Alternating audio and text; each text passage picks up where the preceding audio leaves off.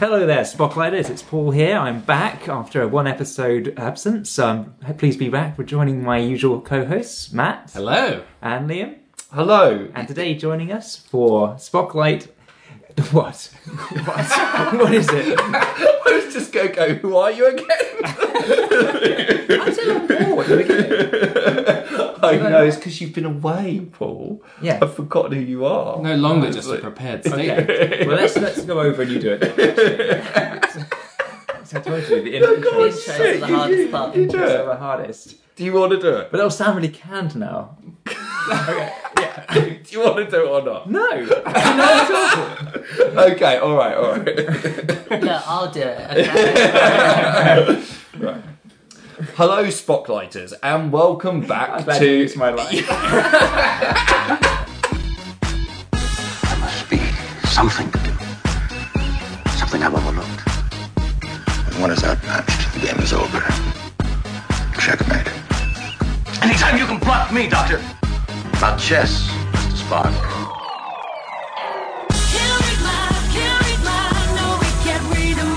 Can't very interesting game, this poker. Anytime you can block me, Doctor.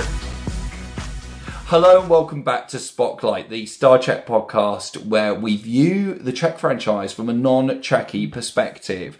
Uh, I'm here with my usual co-host Matt, Hi. and joining us again after a one-episode absence is my friend Mr. Paul Wilson. Hello there, Spocklighters. And I. that will catch on.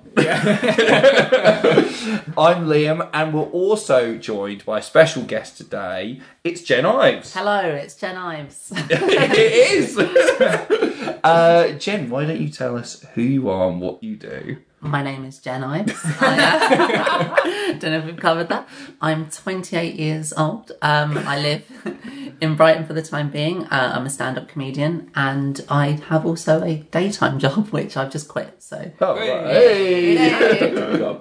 Fuck Yes. the man. And I Yeah. noticed, is that part of the whole? You said Brighton right now, but are you? yeah, I'm moving, in, Moving like next uh, next month Ah, to London. The bright lights of London. yeah, exactly. Training London for the sea for London for London. the big smoke, Yeah. as they call it. and you have a podcast also? I do. I've forgotten the name of it. Uh, musical chairs? That's it, musical chairs. It's kind of like this one, but we don't talk about geek shit. We talk about You talk about musicals. Oh, about musicals. There you Far go. Yeah, No, it's, it's probably yeah. It's just as nerdy. Yeah, we talk about musicals um, and other stuff. Yeah, but mainly that. We just watch a musical and then Fantastic. How long has that been going for? uh, like a year. I just, it just sounded really like, like how, da- how long has this been going on for? Why didn't I know? Explain yourself. Yeah, no, it's, it's been going like a year. We've only, we've only done like five or six of them at the moment, but it's fun. Do you It's- have any musicals coming up or ones that you want to get to of your own personal favourites? Yeah, we're doing a few. Um, we are going to do Fiddler on the Roof. Uh-huh. classic, and we're going to do La La Land, which I don't really like that much, but we're going to do. Oh, right, let's avoid that subject. Better on the second watch that I thought. What, um, La La Land? Yeah. I've seen. I. I bet on the twenty seventh watch. I don't know. Yeah, yeah. I don't know if I can't decide whether I like it or not. I like bits of it, bits of it. I agree. I find yeah, bits of you know, it's a bit of a mixed mixed bag, isn't Me it? and Anyways, Liam it's- sit on the seething engineer. Yeah, I yeah. really, really liked. I mean, on the second rewatch, the, the well, the rewatch, I really enjoyed it a lot more. I had the opposite effect. I enjoyed it the first time, and then the more I watched it, the less I liked it. Ah, okay. I see. You've Well, always loved it. Like, I've always loved it. Let's move away from this contentious subject. Yeah, just wondering, like more about musicals. So is it like you going way back into Hollywood's past, or you, you know? Uh, Yeah, we started on Singing in the Rain because we wanted like what we that was what we consider like the the benchmark, like the best musical there is Yeah. probably. oh, straight out the gate. Yeah, exactly. It's Get basically, out of see, the basically the whole podcast is, is anything going to match up to Sitting in the Rain? Pretty much, yeah. That's the challenge. But but yeah, um, none really have so far. Like this, we just kind of j- jump forward and backwards through history. La La Land is not a bad musical, but once you've watched a couple of the classics, it's hard to kind of. You've not seen Singing in the Rain, have you? No, it's, it's one, of your my blind spots. Again, yeah, yeah. Like I do like musicals. I've seen quite a few, but Singing in the Rain is one Yeah. that has slipped me by. Yeah, Wizard of um, Oz is the only biggest one I've never seen. You've never seen Wizard of Oz? no, yeah, never well, I'm, Wizard of Oz? you haven't seen Singing in the fucking Rain. yeah, touche, sir. Is it just film musicals you're doing? Yeah, for the moment, yeah. We were, if if we're going to do a season two, we were going to try and do like uh, live ones, but it's too expensive. Yeah, yeah, well, exactly. It You see, as of today, the new Cats film has wrapped. Tom, Tom Hooper's Cats. Are we all looking forward Kitty to litter, it? I Oh predict. no, it's Tom Hooper that's doing it. Yes. Uh, the Hooper's the one who did Les, Les Mis? Right, okay. Like, well, I liked his Les Mis. I presume you did not care for it, Jen. I've worked on it. Oh, I really? worked on it. Well, Oh, a friend well, of a friend of ours did as well. Like, and he hates it for that reason. I was just were a, just a runner when I was at university. It's not it's not very exciting. Did you have to pull a big ship over your shoulder? Is that Yeah, I had to, it was on top of a large elephant. It was no, yeah, it was. I saw Russell Crowe in the distance. Did you get Oh, done yeah. for stealing bread off the, uh, the catering truck? Yeah, exactly. It was a big saga. Craft services only. What are all our favourite musicals? Just quickly, round table. Mine, I'd say it's two, and they're basically the same kind of thing, which is Little Shop and Sweeney Todd. The horror shouldn't be killing musical subgenre. Paul. Probably Sing in the Rain. Yeah. Yeah, that's mine. That's yours as Yeah. well. So you really did start top top tier. Yeah, because it's great because it's just it's it's nonsense. Like it's the story is like barely there, and that's what I want. Well, it's the putting on a show, isn't it? Like I Yeah. love the. I mean, that's the great like Hollywood tradition of musicals. Is like there was, you know, the whole thing. Seventy five percent is rehearsals and behind the scenes shenanigans, which I enjoy, and then the showstopper, which will be like three dances potentially of just, eh, you know, ever increasing, you know, Yeah. Uh, extravagance, the Busby Berkeley kind of stuff. I was getting into those last year. Yeah, those classics are the ones you imagine if you were like went back in time to the late fifties, early sixties, and would walk around a big studio lot. You, you know, it'd be like Hail Caesar. You'd walk in and Yeah. just see something massive going on because they really were. Yeah, but I think it's what, what stands up with those is more the dancing than the singing, though. I think that comes more Yeah. later, doesn't it? With this, there's some real belters. You know. They're like a visual spectacle. Yeah, I enjoyed the. Um, there was the very Technicolor French film. Um, it was the Oh, Umbrellas of Cherbourg. I don't know what that is. Yeah. It's meant to be like the main inspiration for La La Land, isn't it? In many ways, yeah. It's certainly like it's one of these kind of, kind of mid '60s Technicolor kind of great sort of musicals. It's like sung the whole film, um, and um, but it's it's a French film. I think you'd enjoy it if you enjoy Singing in the Rain in that kind of era. They'd probably Hmm. do it as a blind watch. Yeah, I'll check that one out.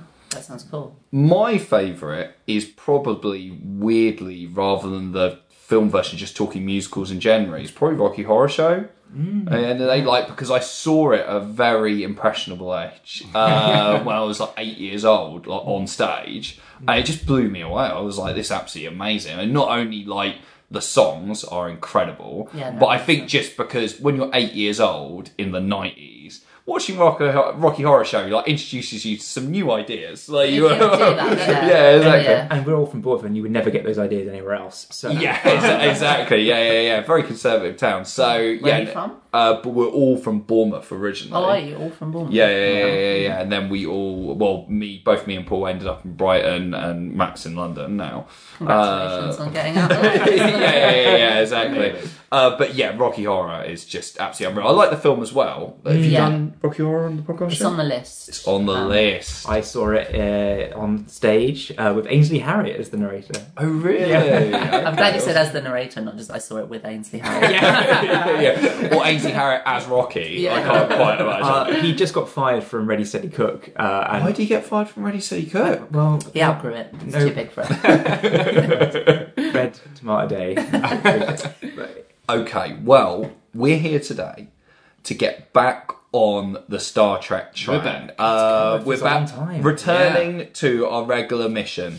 Um, we did a series of episodes where we had rabid fans of each of the TV Trek iterations on to kind of convince us that they were worth watching, pick episodes for us to watch. It was very interesting. We, I think we got reasonably turned around, or at least Yeah, one of us on each one got turned So we around watched to them. the uh, we watched the pilot for each one to get us an introduction, and then our rapid fan guest brought one of their favourites that both that, that best kind of summed up the series. there their was no eyes. fan available for the animated series. No, we, we went alone on that one. And so now with the revisiting, we've since then just been watching as much as we can of it, the series, and now back to original series, we're kind of flipping it. So we're now the rabbit fans question mark bringing in an episode that we've picked for a newcomer. Yeah, that's right. And Jen is our newcomer today. Uh, Jen, can you give me your Star Trek credentials? So what I mean by that is, what have you seen? What haven't Yeah. you seen? What was your first experience with Trek? So my like my most prevalent memory of it is like the sort of late 90s Star Trek. So I'm not going to be able to name what it is. And my brain kind of mashed, melds that and like Babylon 5 together and whatever. And, you know, WCW wrestling. Wow. Has The Rock it. was in Voyager. Yeah, yeah. What a mashup. But um, but yeah, like that kind of Janeway kind of era. Right, and, Voyager. uh, yeah, all that kind of stuff. And then a couple of years ago, I was like, oh, do you know what? I'm gonna get into Star Trek. I'm gonna like see what it's all about. And I tried watching like the early episodes, like the very first ones. And yeah, they were alright in like a campy way, mm-hmm. but I never really stuck with it. So it was good to watch a couple and kind of because I had to. Yeah. So today Under we duress. have hopefully convinced you. From our rock solid choice. Yeah. But yeah, I am really intrigued as to how many people out there have kind of dipped in since they've all been on Netflix because the ease at which you can just kind of jump Exactly. around Exactly. and knowing it's all there. Well, I don't think we would have really e- been able to do this show properly without Netflix having. They don't need any more access. promotion, Liam. Yeah, yeah, I'm like Netflix. If you'd like to sponsor us, please. Somebody I worked with recently has recently just got Netflix and is quite like new to it, and she's like horrified at the, at the way it instantly tries to play the next episode when you start stuff. She's just like, "Oh, oh my god, get out of my head! Give me a second to breathe!" Like it's Yeah. just making me binge. Well, yeah, exactly. Well, it's always when you're like halfway through the credits, and sometimes you just want those credits to soak I, in. think I find that the most annoying thing. Yeah, it really, really annoys me. You have to kind of have your phone ready and go, no. Surely there should be an option just in the menu to turn that off. Like, Yeah, uh, well, have you seen because you download episodes to watch on the train and stuff? Yeah. Have you seen now you have to turn off smart downloads because it tries to download the yeah. next episode for you straight away? Like it's just I've had to turn that off. That's yeah, really it's if you're watching it via download and you're on your Wi-Fi where it can do it for you, it'll be like, "Oh, approaching the end of this one." Download this Yeah, one, yeah. and then- Especially with Trek, where I'm like, try cherry pick. At the Yeah, I don't wanna do like, it in fuck order. you, I want the shit one that I want to watch. Like, um, so there are shit ones, right? Yeah. well, Paul, you'd know better than any of us because you have watched every original series episode. Yeah, How I many was is that? seventy some eight maybe. at 78, Jesus, yeah, they're but like 50 minutes. yeah, and I did it in the last Do you know year how and a long half. they are? They're really long. Jen's complaining about having to watch Yeah, three already. Some of them, some of them feel longer than 15 minutes as well. I'll put it that way. Um, yeah, I gotta say, it started an absolute joy, continued being mostly a joy in series two, and became a bit of a slog in series three. Um, yeah, it was hard going. There's some there's some gems in there, but um, yeah, I, I think you know it'd be interesting to kind of like you guys wonder why I picked this one, and perhaps uh, yeah, we're very intrigued. So yeah, well, I'm not going first. Because though. No, no, no. No, we'll, we'll go in chronological But- order. Yeah, so, think, so we yeah. So Liam's picked one. I'm going to go Yep. second because mine's the second season. Yeah, and as then Matt is and third. Matt's also yeah, and I think if we just sort of introduce why we've picked it, Hmm. a bit about you know how it came to be on our radars, and then uh, And yeah, if we say, perhaps if we say if there were any like other like also rans that we were thinking about picking, and then why we came to this one. Also, so you've watched the whole thing. Yeah, I very, very well done. Uh, what were you about to say? I was just gonna say, like, um, you know how you said about like having the Rabbit fans on earlier on, and kind of like convincing us to, you know, that they really liked this particular iteration. So Deep Yes. Space Nine, Voyager. You know, Sophie like picked that really good episode of Voyager, and I kind of like was shitting Excellent, on it a little bit, Voyager at the outset, and I kind of like since then I've been watching loads more, and it really does hold up, and I've kind of like my memory of it like was it just it wasn't going to be good on the rewatch, but I got to say it's like probably my second favorite. oh, interesting. Because Uh, after we started doing the first one, the first episodes, I did kind of jump around the series. But now, as we're heading to these revisited ones, I'm just going to watch ones leading up to the episode we do. So when I get around the voyage I'm going to try and cram because Mm. yeah, I kind of fell off that boat in just trying to juggle all the others. You know, although Mm. I, I think I've still only done about three Enterprise. so, I- I've got to say, yeah, I think that Voyager, I mean, obviously, we'll talk about this on a Voyager episode, but so far at least, has probably had the most, like, apart from original series, has probably had the most classics crop up where I've gone, fucking hell, that's an amazing episode, going, like, really, really good.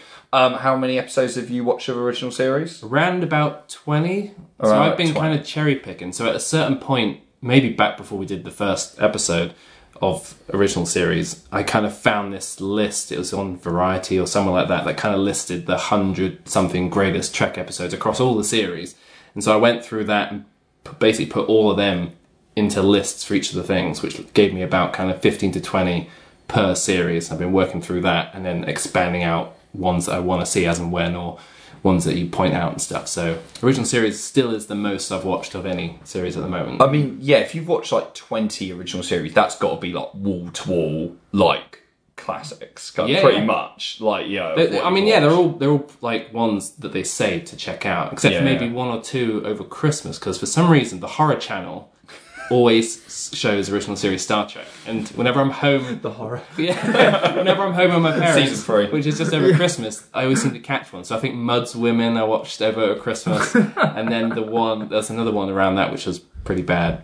That's, that's in the list, but yeah. I've watched 43 so far of original series, so quite I a thought you were few. scratching on the wall like you're like doing days in prison. Well, that is like 43 hours. yeah, exactly, exactly. So, feel um, like- but I'm going to come around to my pick first because chronologically it is the uh, first episode on uh, out of the three. Uh, this is the Corbomite maneuver. Is that how you say Corbomite? Corbomite. It's because I almost say the Corbinite maneuver Corbinite, every, yeah. every time. Basically, be really indecisive. Uh, and, um, It's know, bluffing, isn't yeah, it? It's, Yeah. it's fake. Has there been a nerdy like newspaper headline writer that's using that, chatting about? I mean, I hope so. I hope so. It's the Corbinite maneuver. This is season one, episode ten. Um, although you're net, if you're watching along with us on Netflix, I think this will be down as episode eleven, as they have the cage as the 1st one. Um, What, where- explain that to me. What is the that? cage is the unaired pilot, Right. um, which has now aired. it was made. It's basically uh, they made a pilot of Star Trek about a year before the rest. Uh, with a different Like, as a captain. joke. For that. Yeah, just for, just, for- just, just for Just to laughs. laugh. Um, with a different captain. And then went, And then they were, it- yeah, they said, right, let's scrap that, do a new pilot with Kirk. Did that. That is what aired. And then they went on, and then in the 80s, sometime, obviously, there were enough kind of uh, fervent Star Trek fans to say, we want the pilot. Yeah. And so they screened it. But now it's become very much part of Star Trek continuity. So it's always included. If they do like a repeat run or on Netflix, for example, it's there as the first Yeah. one. Yeah. And now, especially as the captain in it has now come in as a major character in the new Star Trek Discovery. So that's proper ingrained in well, continuity. speaking about Discovery, you know, no spoilers or anything, but there's an episode in season two coming up where the previously on is the cage. They yeah, which do- is mental. yeah.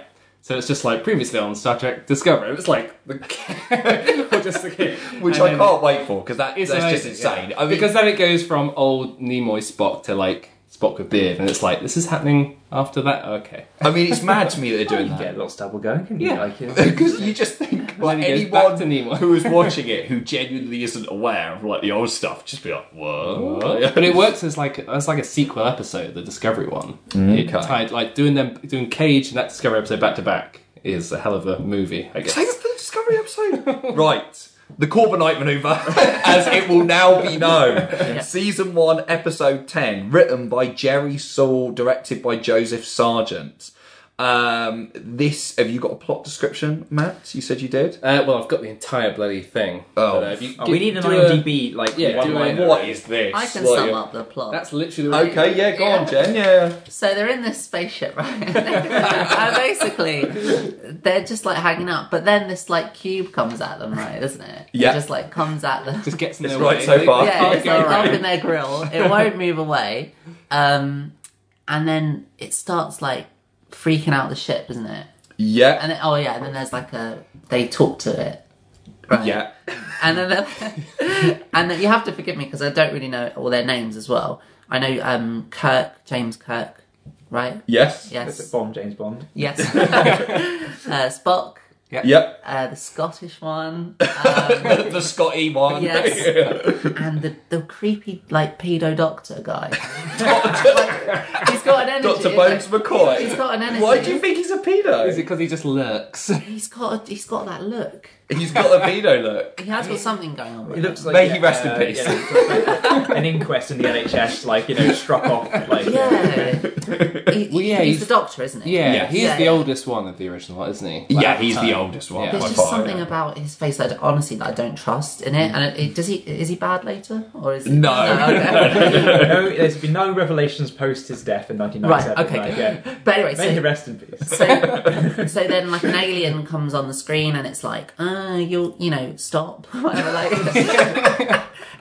and then um, and then it's like I'm gonna blow up the ship because I'm a dickhead, and then and then there's like, do you want me just to do the whole plot? Yeah. Uh, All right, yeah, okay. why not? So, Yeah. okay, and then um, they outwit it with cold um, Cold hard bluffing. poker face. right? Yes, yeah, yeah, yeah. Against uh, Spock's logic, like he's like, no, we've got our own games. You know, like I'll teach it to you sometime.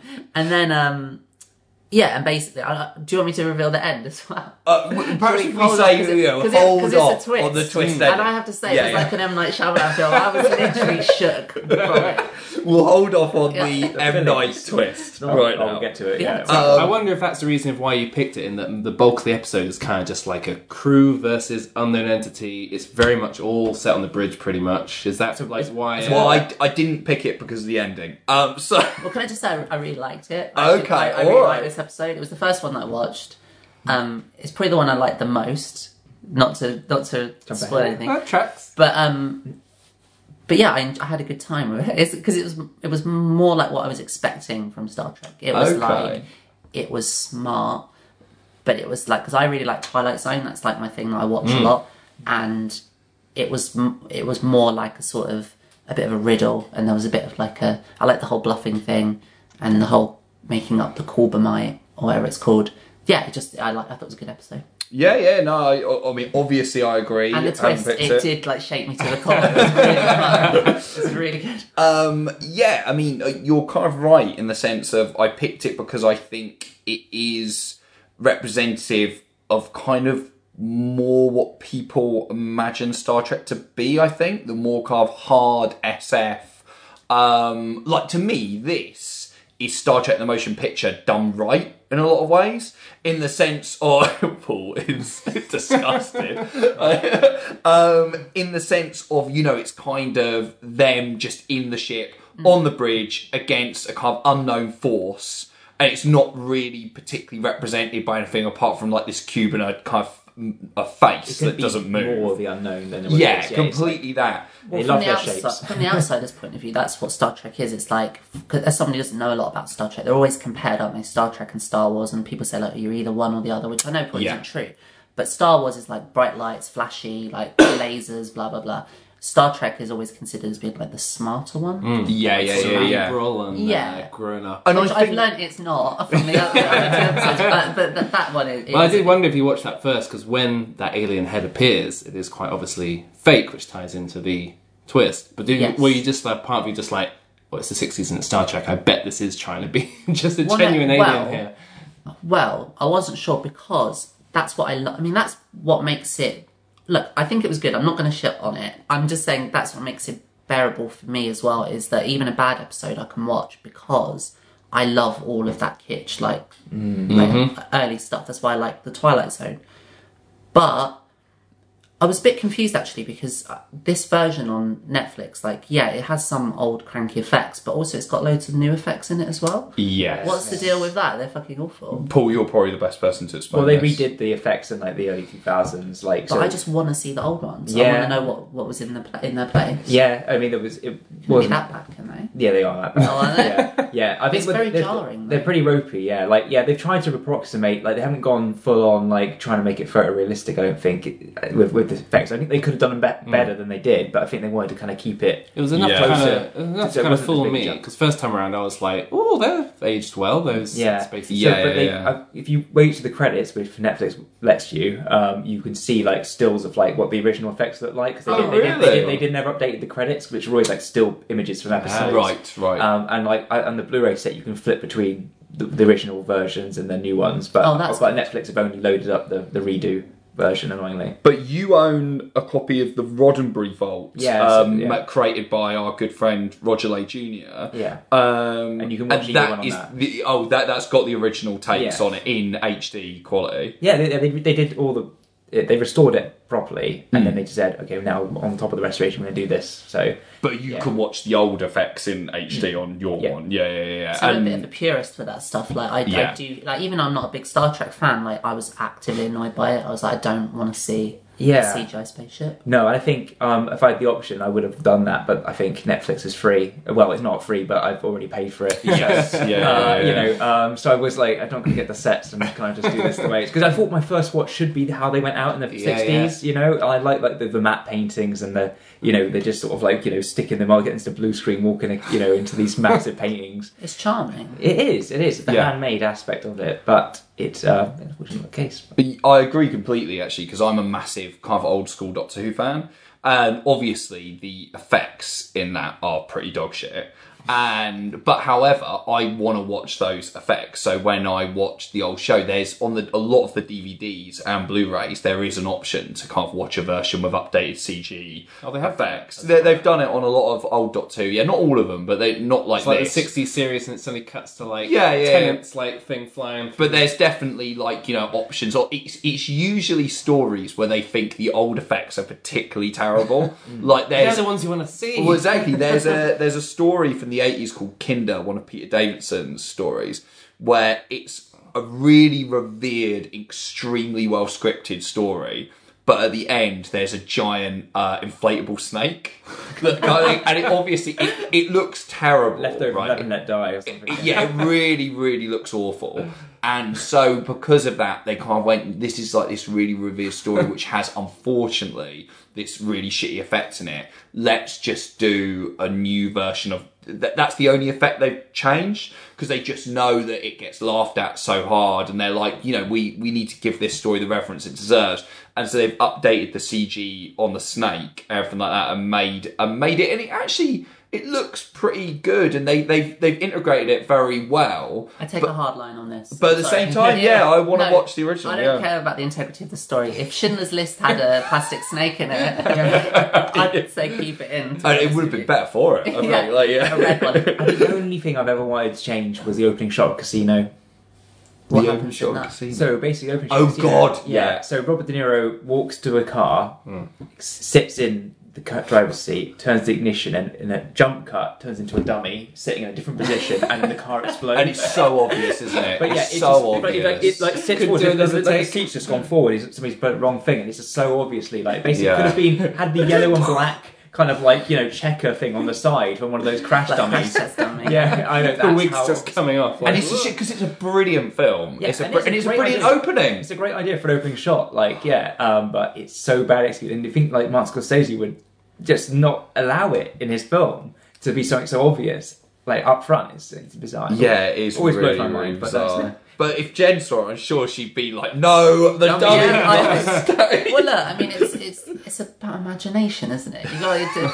I I can get invested into a Punch and Judy show. Like it's Yeah. fine. Like I don't. Yeah, just keep it as it is. It's almost like a weird kind of uncanny valley effect, isn't it? When your your brain's going, I know this is from the '60s, so I'm expecting certain levels, and then when something jumps out, it's like, oh, that's pulling me out. And if, if it pulls you out of the moment, it's not doing its job right. Is It's it? arrogant as well because it, the reason why it's arrogant is because if you have this whole episode that you know looks a certain way, and then you have this one bit that's CG, what they're essentially saying is, oh no, but the rest of the episode's fine. But it's not like it still. Mm. Yeah, kinda looks that's kinda good crap. point. Like the sets are still wobbly and stuff, Yeah. and and those costumes like are atrocious. Well, they're aren't polar they? necks things that are going on. This is great before they kind of refine some of the final things down, so it's a little bit ropey, definitely. Yeah, Well, this is the first episode that was actually filmed after the two pilots.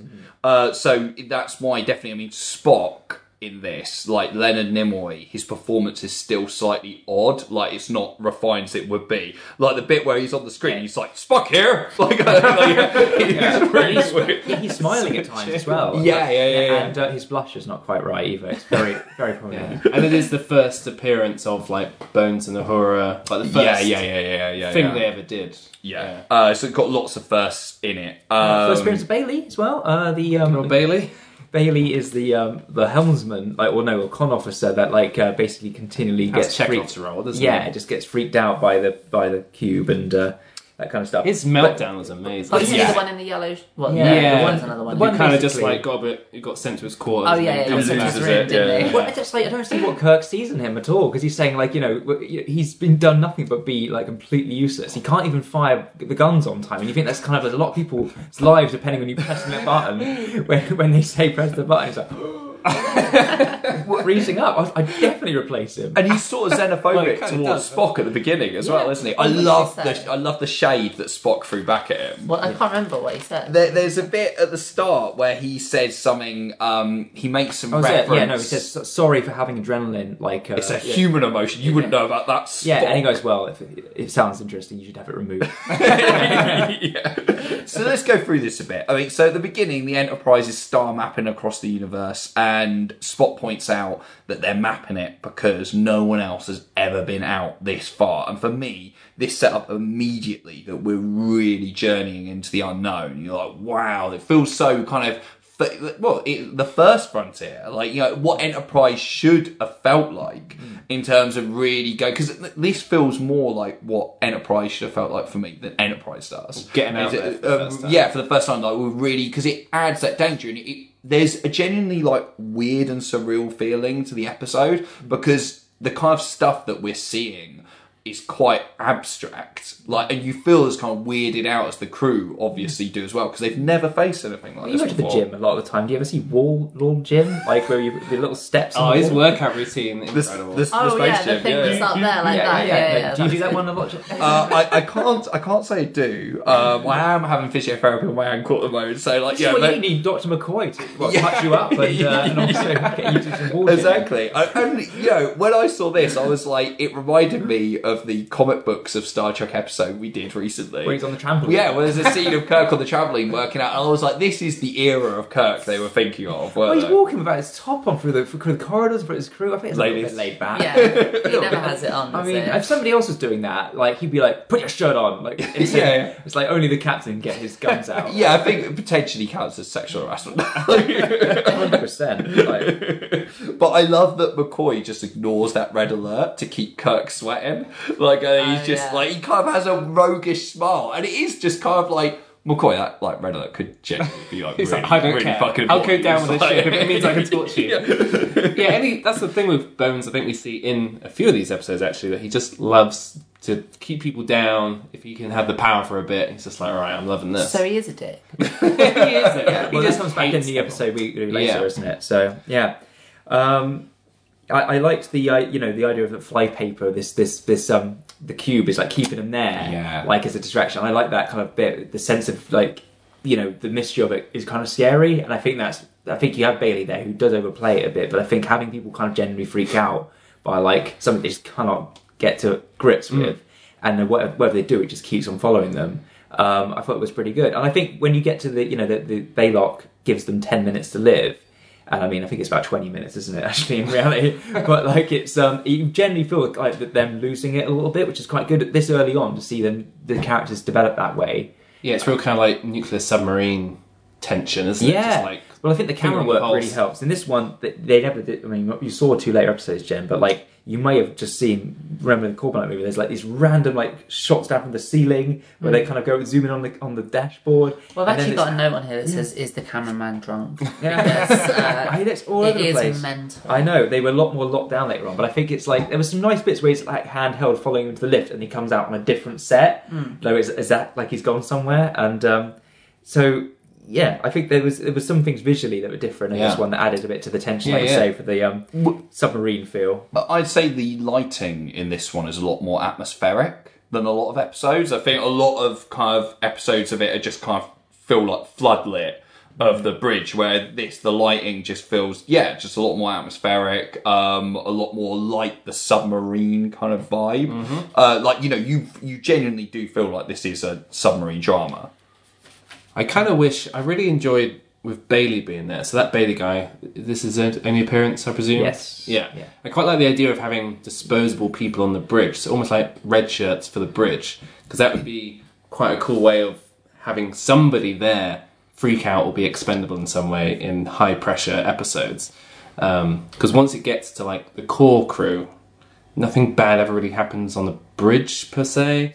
But I liked having that wild card where it's like, I don't know this guy. Who the fuck is Bailey? I don't really care. Mm. So he can go as nuts as he wants. And it's a bit of like an outlier of like, I don't know where this is going. Well, at this time you thought he might be part of the regular crew, I suppose, because it's early enough that people Yeah. wouldn't know them yet. So Yeah, I was like, Gary? Is that Gary Mitchell? Well, he's supposed to be, isn't he? Because he said they said like, doesn't the doctor say like, oh, you promoted him too fast or whatever? And then you said he is disposable. He's like totally disposable. Like they, they dump him off at the end on the, Yeah. planet. Can't wait to get rid of him. Well, Yeah. he's done nothing to earn an ambassadorship, but he's pr- but essentially promoted for being useless. Well, they actually, uh, Kirk kind of said, he actually admits to Kirk at the end, he's like, really, sir? Me? I'm totally shit. Yeah. And like, Kirk is like, oh, that's good, because then they'll see the worst of us and the best, well, maybe just the worst. And Sorry, yes, I am Kirk. abandoning you with an alien baby boy, but off you go. I'll never see you again. um, I should mention that part of the uh, the real tension that they build up with the kind of confinement in on that bridge set uh, for me is probably down to the fact that this is directed by Joe Sargent, who also directed the original Taking of Pelham One Two Three. Oh, that's good movie. Yeah, yeah. It's the uh, it's, this is his only uh, episode of Star Trek he directed. Um, but that is very much a hostage, confined situation as well. And so I was like, oh yeah, I can see that he would go on to do something like that. and makes it sense, yeah, really, really works. Kind of really ratchets up the tension. He also directed Jaws: The Revenge. so Oh, yes, I have seen that like, name somewhere before. That's why it's you know, Uh, I also like the score on this episode as well. I Mm-hmm. think the score's really good. It's clearly written, particularly for this episode. Well, that's that's quite a rarity as well because they didn't have the budget for an orchestra for episodes. There's a lot of reused music, but when you do get like one that's actually seems specific, it does it's so much more effective. Yeah, hundred percent. You know, it's just not just like insert dramatic music here. Da, da, da, da, da, Yeah, yeah, and yeah. it's like this one actually has a lot more going for it. I think. that. We've mentioned that before in terms of other episodes of other series, like I mentioned the Brian Tyler composed score for Yeah, one of yeah. the Enterprise episodes of the Borg, and it is completely when you feel like this music has been specifically written Mm. for this drama, like it, it works so much better. I think I read it might be this episode. It's one of the three where they were shooting certain reaction shots for the first time that then got later reused again and again. So there's certain shots of like Sulu turning around and being like, "Yes," that they just use all the time. But at this point, at least it's fresh. This is new footage now. I love it's like that's not just in animation then, just reusing the same Turn cells, out, like you know, just I think they said it's whenever Sulu turns around and says like, "Look at that weird thing on screen." It's just the same shot. Yeah, yeah, you're right. It's almost an animated series Yeah, yeah. for the animated series. Like, uh, it, actually, you know what, Jen? I think you might be right about McCoy because there is a bit that I wrote down here. Well, he's a Peter? Well, well, no, not just him being a dick, where he All right. full on fat shames Kirk and puts him on puts him on the salad. It's like you Oh, put on a few pounds, oh, Jim, old boy. Like, He does, doesn't he? And he changes his diet card. and I like the idea of a diet card. I was like, what is that? it's like restricted. Like he puts it into the computer. They're oh, like, only no chocolate for you, fat boy. Oh, dear. and I like the fact. denied. He's like McCoy. I like the fact that as usual, the Enterprise is basically referred to as Kirk's girlfriend because he's always like Yeah. jealous of her over the Enterprise, and he says that he doesn't want a female yeoman because he already has one woman to worry about. The This Enterprise. darn shit.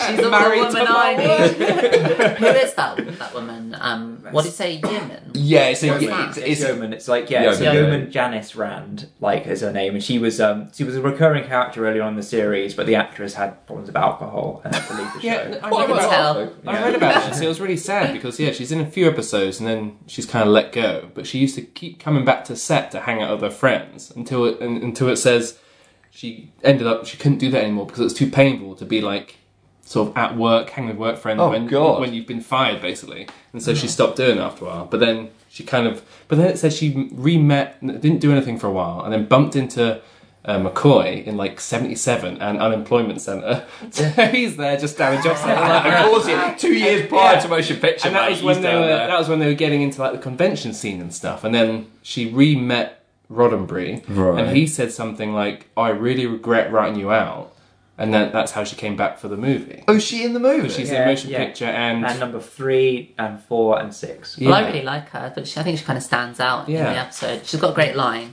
Mm-hmm. when all the power's gone and she comes back and she's got a pot of coffee. yes Yeah. And they go, coffee? I thought there was no power. And she goes, I used a hand phaser and zap, hot coffee. It's great. I I really liked that as well, just because it added some real levity to what was going on. Like her turning up with like coffee halfway through this insanely tense standoff. I mean, you could say that. It added to some classic 60s sexist uh, stereotypes. in it's just the way you like it. levity or sexist stereotypes. Or They were like, one of look, the now we're in a life or death situation. so I will take a This cost. coffee's extremely hard. like Mad Men in space. It's Yeah, yeah. It's like, well, yeah. Actually, I suppose if you think about it, it's essentially going, "What a stupid woman!" The fact that she's thinking about coffee at a time like this, like, yeah. but um, yeah, I mean, I I think the alien's face is super iconic. I think the fact that it's still and doesn't move, actually, for me, makes it even more weird because when I watch it, I don't go instantly, "Oh, that's fake."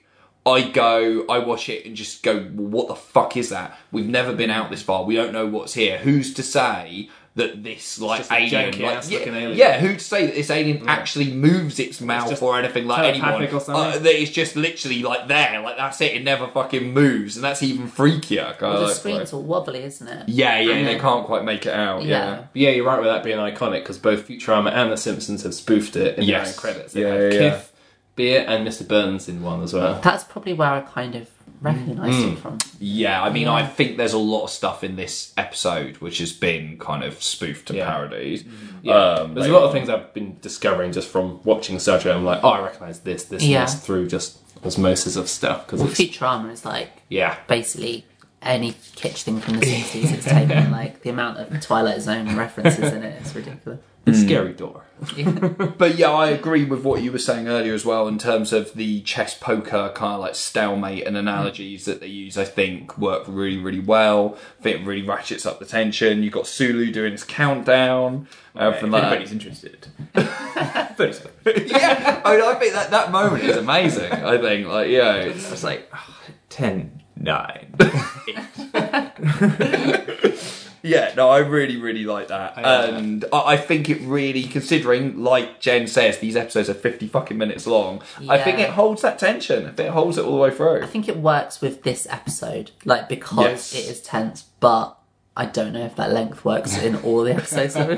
Well, yeah, we shall get on to that. I think Kirk is fucking awesome in this episode. Yeah. It's another reason I picked it in the sense of I love Kirk. He, I think watching it so far, like watch it, he is my favourite captain still. I, I just think the way he outmaneuvers the alien, um, but is above any kind of pettiness with it. Like he still wants to help them at the end and prove to the alien that they were peaceful all along.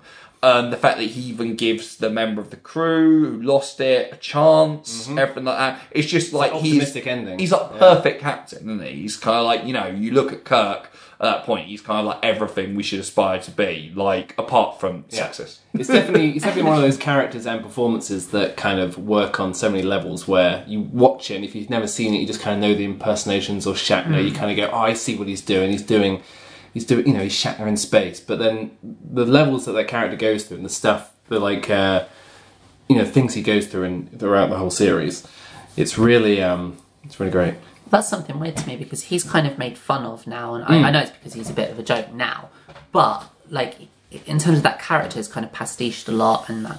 But I did genuinely think when I was watching it, like it's very charismatic. Like the Hmm. way he delivers lines isn't laughable; it's just interesting. Yeah, I agree And, um, completely. And yeah, you're right. Like he's he's just really good. Like just written down literally. Um, what did I write down? Shatner is so good. it's so good. But I, I agree. That was my big takeaway from Yeah. watching it as well. I Yeah. realised like how you know important he was, like, and the kind of like the charisma he brings to it, and just that kind of presence. Like, you know, he control, he has the situation. Like, you know, he kind of no matter what gets thrown at him, he's able to hold it together for the crew. And I think you need not a lot of people could do that and sell it. Yeah. you know that that's that grace under pressure. Without getting too deep into it, can you guys just bring me up to speed slightly on like what is the impetus for it? Like, how, what what is the like? I've seen the first episode, but I can't really remember it. Like, why are they? What are they doing? Why are they going careening through space?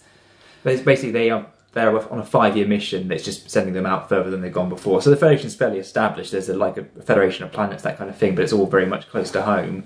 Um, and they're they're on a mission. that- that- It's basically just to go and explore new life forms and new civilizations. But that means it's constantly kind of like somebody new every week, mm-hmm. rather than kind of like you're not seeing the same thing. There's not an arc season long arcs or anything No. like that where you have like you get the occasional repeat offenders, but you know the Klingons and the Romulans, you know, kind of known to like the average person on the street, you know, just like oh Klingons. But they they only appear in maybe six episodes in the seventy eight episodes or something like that. So it's like they, they make a big impression with very little screen time. A lot of it is just you know monster of the week kind of thing. Yeah, I mean, I think probably the reason they make a big impression is just because, as you say, like turning kind of monsters or aliens is so rare Yeah. on the show at that point. So it feels like, holy shit, these guys are in it again. it's amazing Like, how yeah. much world building they do with like you know where they don't really get long time to introduce. They don't do an episode specifically on like you know one civilization, and then uh, you know they come back and you kind of know that from before. You basically have to learn a whole new thing about somebody every time. Yeah, yeah, Yeah. no, I agree. I think um, we'll see later as well how good they are at kind of building out the world um, in just one episode, kind of thing, 100%. Um, so we should probably talk about the ending, Yeah. which I think Yeah. is a change of tone, everything. like, yeah, it feels not of a piece with the rest of the episode. I, would I know. I think it's the whole point of the episode, though, isn't it? It's like Yeah, yeah, yeah. It, yeah, I know it kind of it, it's jarring in that you know you've kind of got all the tension, but it's like it's the message of Star Trek, isn't it? It's most like in its most pure. I think. I was alarmed by it. Yeah, well, let's get your impressions of the ending, Jen. I just didn't know what was going on. Like I just kind of like so I, I they got there. I understood that they were on the ship, and then there was like a baby. is it is it a baby? It's not a baby, it's like, it's, well, it's a child. it's a child. head yeah, and it eyes is a child eyebrow. though, but with the Yeah, voice it's of, like a of a seven-year-old grown of a grown man, Yeah. yeah. Yeah, and he, they're the only one on the ship. Yeah. Would it blow your mind to know that it's Ron Howard's brother? Uh, no, I was thinking that when I saw it. Oh yeah, I guess God, that is weird. I mean, Clint yeah. Howard, eight years old at the time. Yeah. Uh, but the voice is uh, a guy called Walker Edmiston, um, who's actually doing the voice of um, the baby boy at the end. the, the voice. The voice of the alien presence, like on the ship, is played by the guy who played Lurch in the original Addams Family. Ah. Oh really? Yeah, yeah, yeah, Oh, yeah. You don't get to hear his voice that much in that show. So yeah, you get three different actors essentially playing the same role, kind of like in the episode, which is weird. We must drink. This is Tranya. I hope you relish it as much as I. Um, but And, wh- and what was he up to? He was just trying to see if they were he was smart enough testing, to, testing. Yeah. yeah, yeah, yeah. He's just messing around, just keeping Messing himself about. occupied. Just at having a lonely laugh, isn't it? Throwing Yeah. his cubes out in space, Yeah. seeing what comes back. Well, that's the thing. It's that the the thing of it just all being a test for me, like diffuses the tension quite a lot. But at that point, it's the like last five minutes. so it's yeah, but it kind of feels like either they were never in danger, or they were, and this baby boy is just completely fucking nuts. And like, He yeah, does seem unhinged. I mean, it has like the ending, like the, it's got one of those really weird, like sitcom endings where everyone just laughs. fine. He uh, walks out the room Yeah. slowly.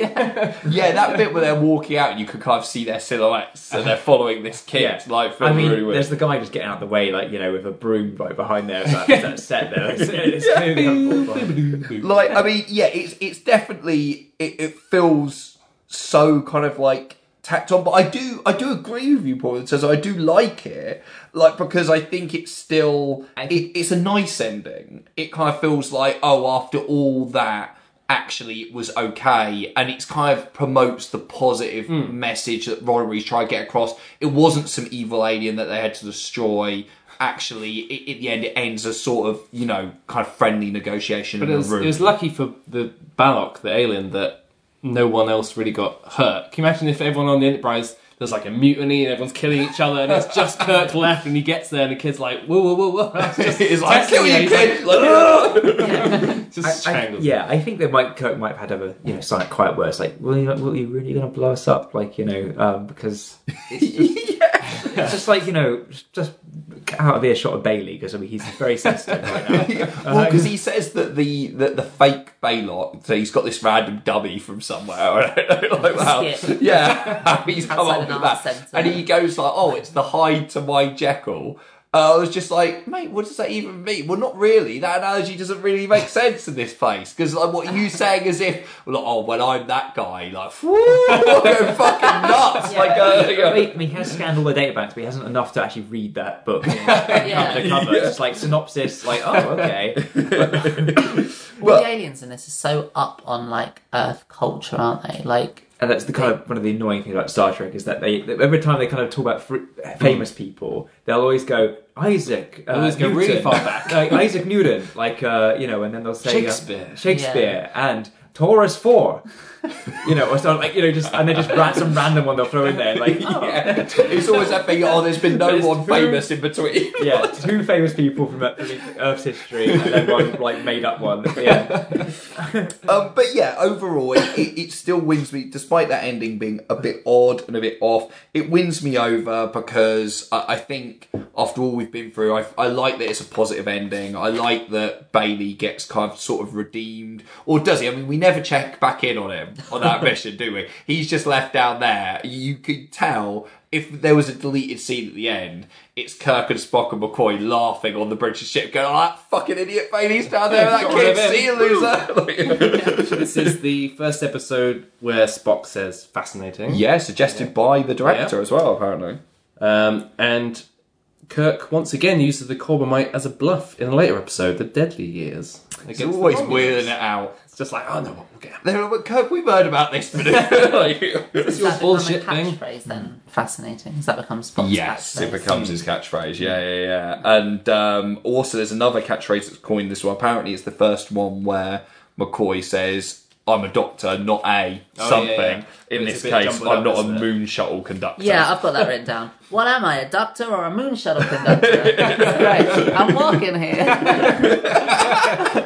and apparently it's the first one with the space, the final frontier bit in it. Oh. Um, which I don't know whether they retroactively the put start. that on the start of all the episodes like, afterwards, but apparently on original screening was first. Because yeah, as I say, it was filmed um, first after the two pilots, but they held it back because of the extensive special effects work that needed to be done on Which the we never episode, get to see. which we never get to see. Or like you know, we'll have to go back and actually I don't know check out the real effects on YouTube whatever to see if they were worth taking the time on. What about the cube?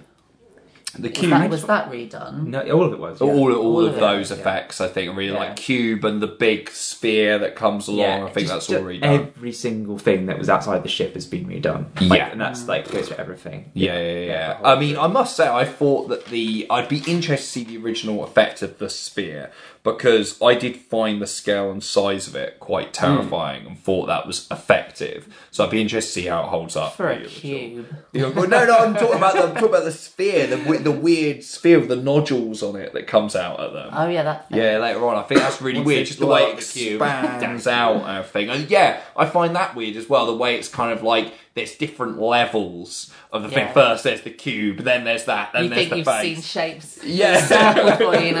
Yeah. So there we go. Coming your way. Yeah. And general consensus agrees with you, Liam. I think the AV Club gave the episode an A rating. Quite right. um, describing it as the original series at its best, gripping, well paced, and thematically coherent.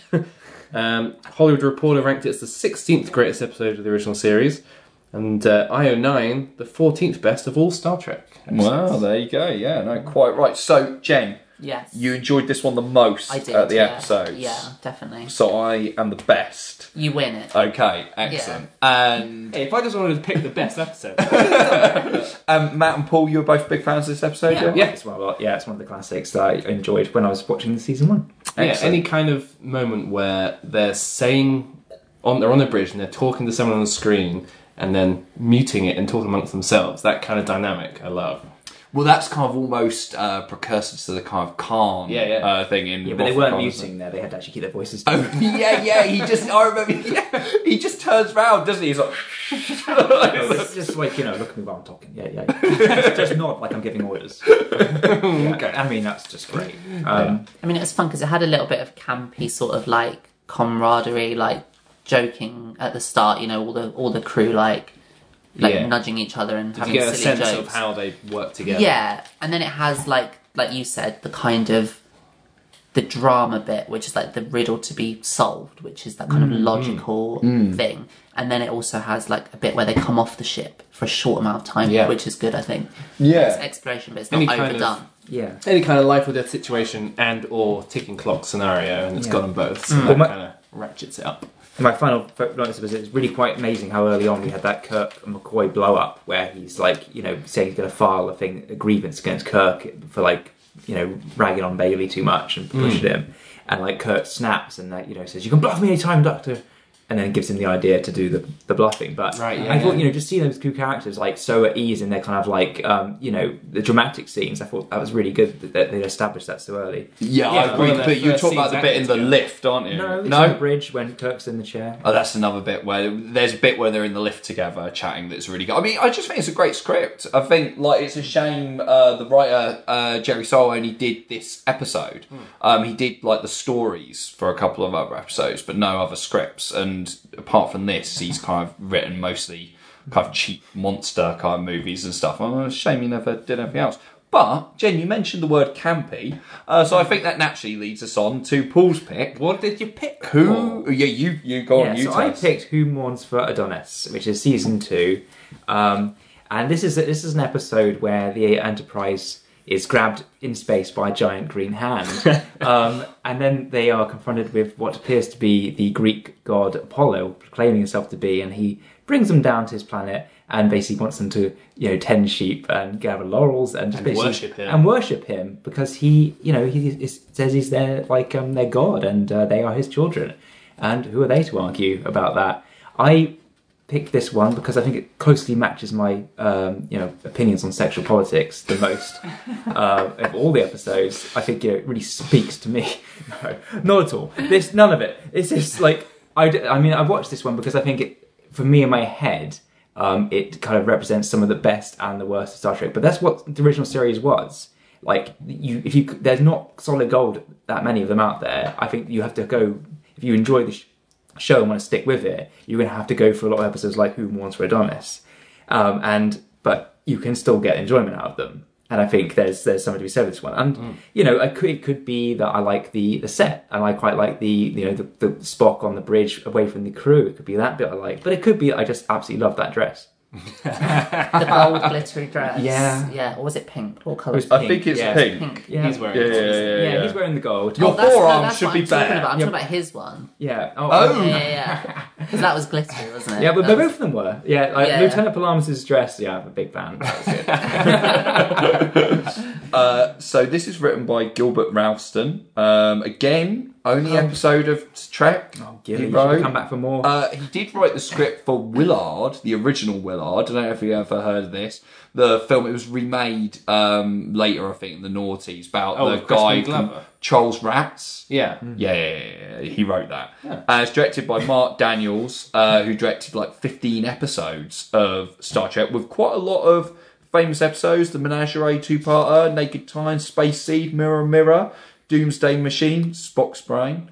Um, and, Brain, that was the one. but, Paul, this is his fave episode he directed. Wow. I mean, it's just there's a lot going on here, isn't there? I mean, but I think it's it feels like already like a parody of itself. You know, with the, the giant space hand, it feels like if somebody was going to do like a, a funny take on Star Yeah. Trek. Green Giant. yeah, and I think they do put the green hand in the credits of one of the new films as well. Like when they, you get the kind of Really? end titles of one of What? the J.J. Abrams ones. Oh, I and it's just out there. Like... I think there's a giant hand, like because I think somebody references Oh, it funnily in, in the um, in the film itself. It's like you know what- what's out there, you know this, that, and the other giant hands trying to grab us, like you know, and uh, so I think they put it in there as like a little. and little it's very nod. uh, Melllvar like for the Futurama episode. Yeah. It's just a green gaseous. and, and I think you know of the that it's a kind of a common thing in Star Trek original series where you have an omnipotent being that you know uh, can control them by clicking his fingers, or he can zap them. He's just all powerful. The ship doesn't seem to work.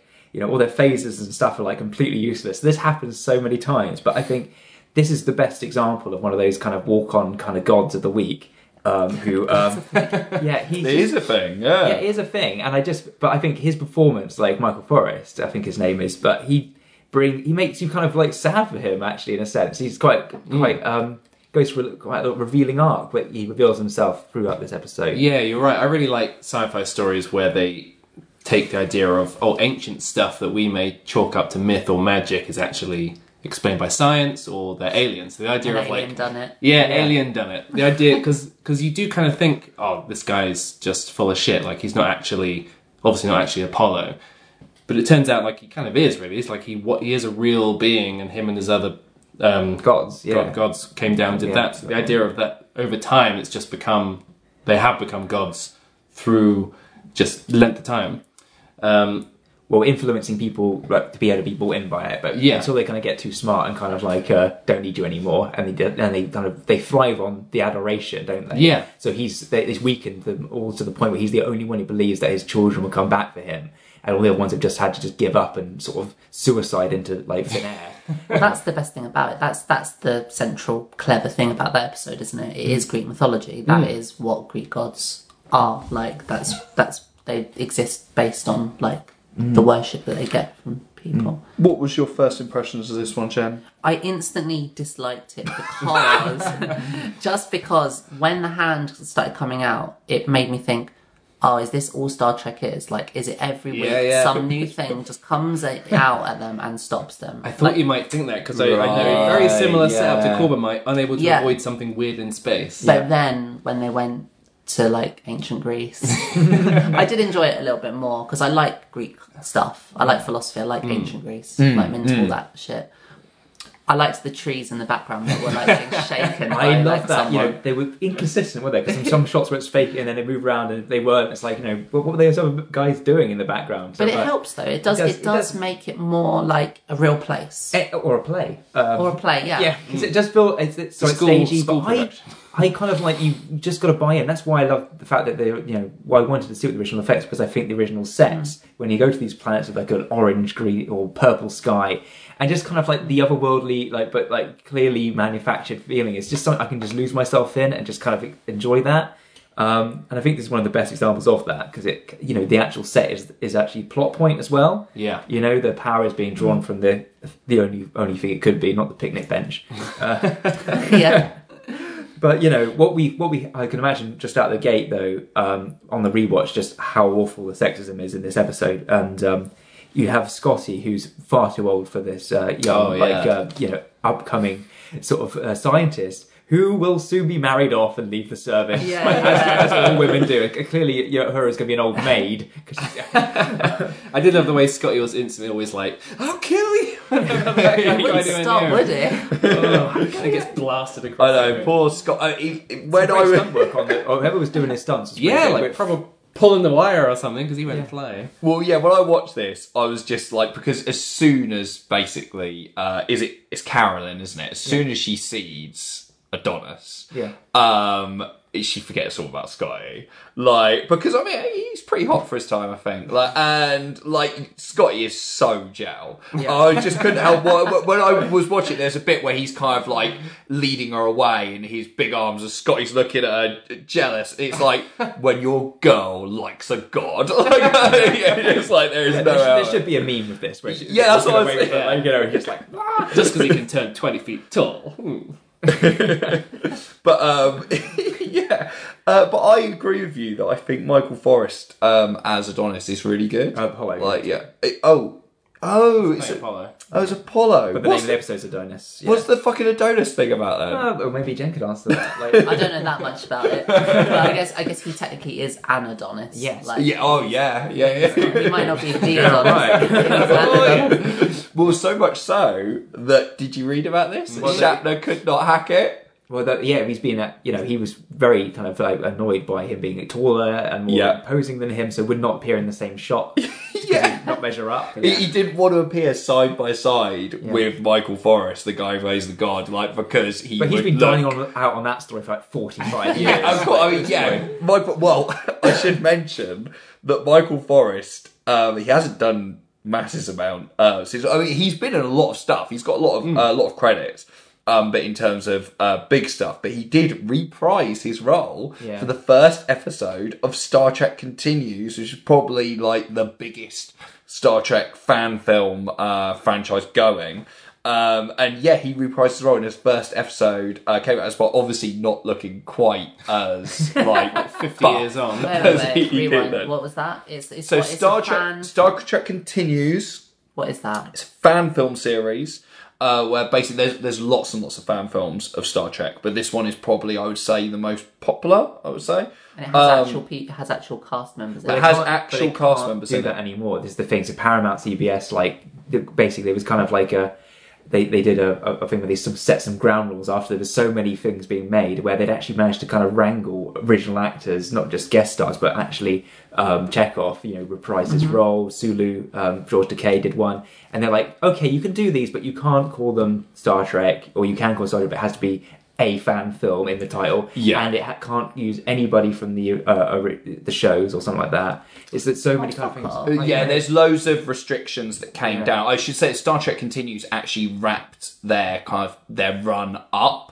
like off the back of that, and they they didn't. I I don't think they had any problems with CBS. I think they they were okay. I think because what they were doing was so specific in the sense of they were literally basically doing what would have been season four of the original series. Like everything about it is like exact. Like the, the sets and stuff are used the same material Really? and things like that. Yeah, it's like insane. The it's It's shot, real like yeah, the it's- yeah. yeah, looks like everything about it. It's I've like not seen any of it. it- it's That meant to sounds be. amazing. Uh, yeah, I- I've watched like I've watched a couple of episodes, and like it is very impressive, just in the sense of how exact it is as kind of like a replica. Hmm. Uh, I think because it's that, because it's so close to the original, they were more okay with it because Yeah, it's just like great. this loving Oh, rather tribute. than something going, oh, we're, we're in Star Trek, uh, Star Trek world, but we're adding in new world Yeah. building. Yeah, stuff. because I think what they had an issue with is the idea of perhaps someone trying to basically compete with what they were doing. I mean, it all came about because there was a massive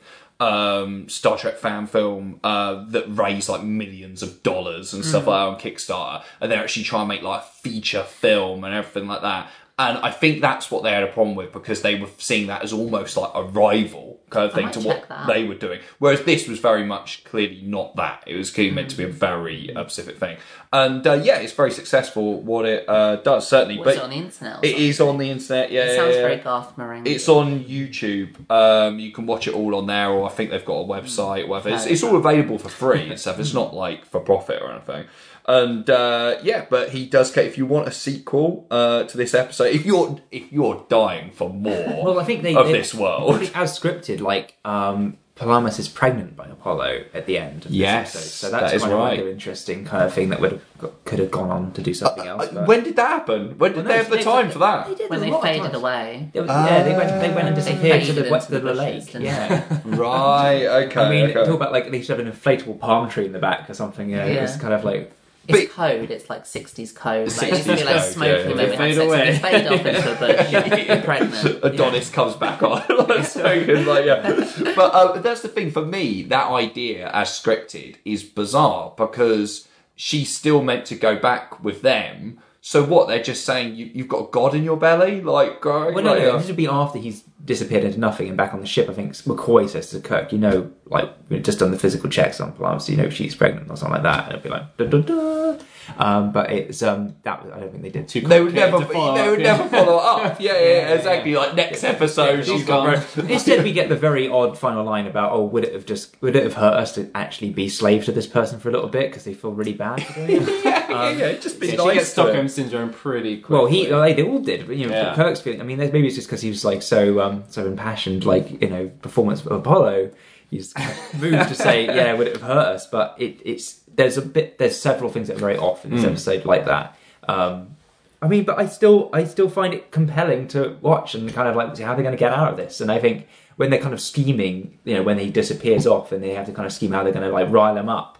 I Yeah. thought that was a good scene. Um, I, I enjoyed some of the comedy moments with Chekov. This is, I think, it's his first appearance, maybe, or With one the of the worst hair I've ever seen. Well, well, him oh, well, with. can we call it hair? It's definitely Big synthetic. wonky bowl cut, isn't? Yeah, yeah, yeah, very much so. It gleams like you know. Uh, And according to him in this episode, he's 22. yeah, fresh, face 22 year old. I mean, the idea of taking the ancient Greek myth and kind of putting a sci fi twist on it to give it weirdly, I kind of guess the idea is a rational explanation hmm. in terms of a hard sci fi explanation rather than a mythical one is interesting and something they've definitely done a lot in late years. In, Yeah. well, in loads of sci fi and it Doctor Who Yeah. and loads of other stuff has d- taken those And the kind idea of ideas. it being needing to be continually worshipped or they'll cease to be is Yeah. It's very ancient aliens. Yeah. Yeah, and he's a very toxic male villain, is Adonis. Like the idea that Kirk Oh. is like, oh, you keep calling him Adonis, Adonis Apollo. Stop calling the Emmet. Why isn't it called Who Mourns for Apollo? I'm going mad, Gilbert Ralston.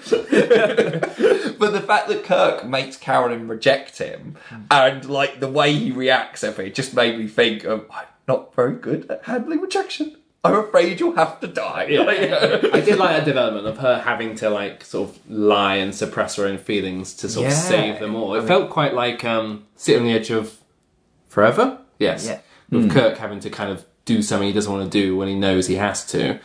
At the end of that one, She's quite quick to do it though. She doesn't take much to Yeah, she's so- like- and she she loves it one minute, and then she's like, she's like, I still got Scotty. and she's practiced at this. Those are some cutting barbs, wasn't it? She is. Yeah, she's, she reads she's, them. She's let some people go before. Like, you know, this relationship was just during my experiment, right? You know, I, I'm writing a. "You're uh, nothing but a bacteria to me," or something. yeah, yeah, yeah. This is just a fade into a bush phase, you know. yeah, I mean, he was God a minute ago, and he's crushed so absolutely by a few kind crushed words. by puny human. like you know, and I, I thought you guys would enjoy this one more. I mean, I don't know if you did or not, but like, come on, this is Kirk versus God. Yeah, Like, no, I did. th- this is funny that you mentioned that because you're obviously referring to the fact that both Matt and I were won over by Star Trek Five: The Final Frontier, uh, where you weren't. And I, I think I actually wrote down this does feel a bit like a Final Frontier precursor because especially the exchange between Chekov and Kirk, where Chekov goes, "Oh, I've never met a god before," like, and Kirk Kirk's like, "And you still haven't." Uh, It's just it felt very much kind of the exchanges they're having when they meet the supposed Which god is- at the end of Final Which is great if they had the line later on where it's like, you know, we don't need gods. We ha- we find the one sufficient. It's like that's Yeah, such a it kind of ruins network it. note that they basically had to We say. don't need you. We we have, we follow one Christian God. Yeah, Out here in space in the middle of nowhere. you know, um, far Jesus. from his influence. yeah, Mid America is calling and just says they want their one god mentioned on the show. yeah, and that is a shame. You're right because for me, like the whole thing where he's like, "We've outgrown you" and everything, Yeah. it is really on point for the Star Trek vision. If they've moved beyond things like religion and stuff like that, they're kind of like, you know, we don't need you anymore. And like you say, if they've put something like that in, like an extra line to make it kind of okay, it's annoying. Yeah, that was because, and that's why I like Final Frontier so much in the sense of the interesting thing about that is the fact that it is very much set up in this idea of oh religion that's like a load of old hoo-ha going and then they actually go oh shit maybe God is real fuck like uh, quick everyone tidy your rooms like uh, it just yeah I, I do find that idea I guess it is weird here that yeah that here Kirk's like we're fine with the one god, thank you, and then Final Frontier is just like there's no fucking god, not even this one. What about you said earlier? Like, no, no, no, that was just Shot but check off. this- I was just Corbiting. It's fine. But the end of it, though, like, even though there's that kind of hint, like, oh, but he's an alien or whatever. But he He's is, but he is a god. he is a god at the end, isn't he? Doesn't he like ascend Well, into he's- the skies to his? Well, no, he's, he's a he's a, a, a yeah, alien being with the power But to they do never certain things. We which- would- prove that perceive he's an alien being. And what is an alien being? Because he could just—he's a god, isn't he? He is a Greek god. He is it. Well, no, he's he's something. He's a, a, a life form that can actually do things like this. So he can change like his size and that kind of thing. But he, he's not omnipotent. He can't like just go go from that planet to that planet, or you know, he's he's in the body of a person. They can keep saying he's flesh and blood, don't they? You know, but he can disappear and do his things. But there is there is Do his things. But there are, but there is, but I think there are limits to him because he, you know, because he has to draw his power from some kind of generator, like isn't it? Like it's, uh, Yeah, which so- they never Oh, lock yeah. on or find, do they? yeah. Like so they- it's not all in within him. It's he's supported by the technology. it's just a projection like there's someone behind a bush so, like, yeah, like- well, it's, it's, it's- you know, it's just like you know, a, a you know, thing behind the booger van going. He has to yeah, have a little sleep, doesn't he? yeah. Yeah. or sex with uh, Yeah. Lieutenant Palamas. I I mean, I think Carolyn's actually quite a strong character in this, despite it, at the end at least when she's actually rejects him and kind of you know even though she's fallen in love with him, which of course is fucking ridiculous that she's fallen in love with him so been there far. like 10 minutes. Yeah, but you know, fall in love with his guns maybe. Like, but the fact that uh, she rejects him like that. It, it makes her look quite strong, I think. Jen, you're sighing as if you disagree. No, no, I do agree, but it's just a shame that before that, her her ditzy female brain um, stops her, like ruins the whole plan, doesn't it? she's she's wise for a woman. just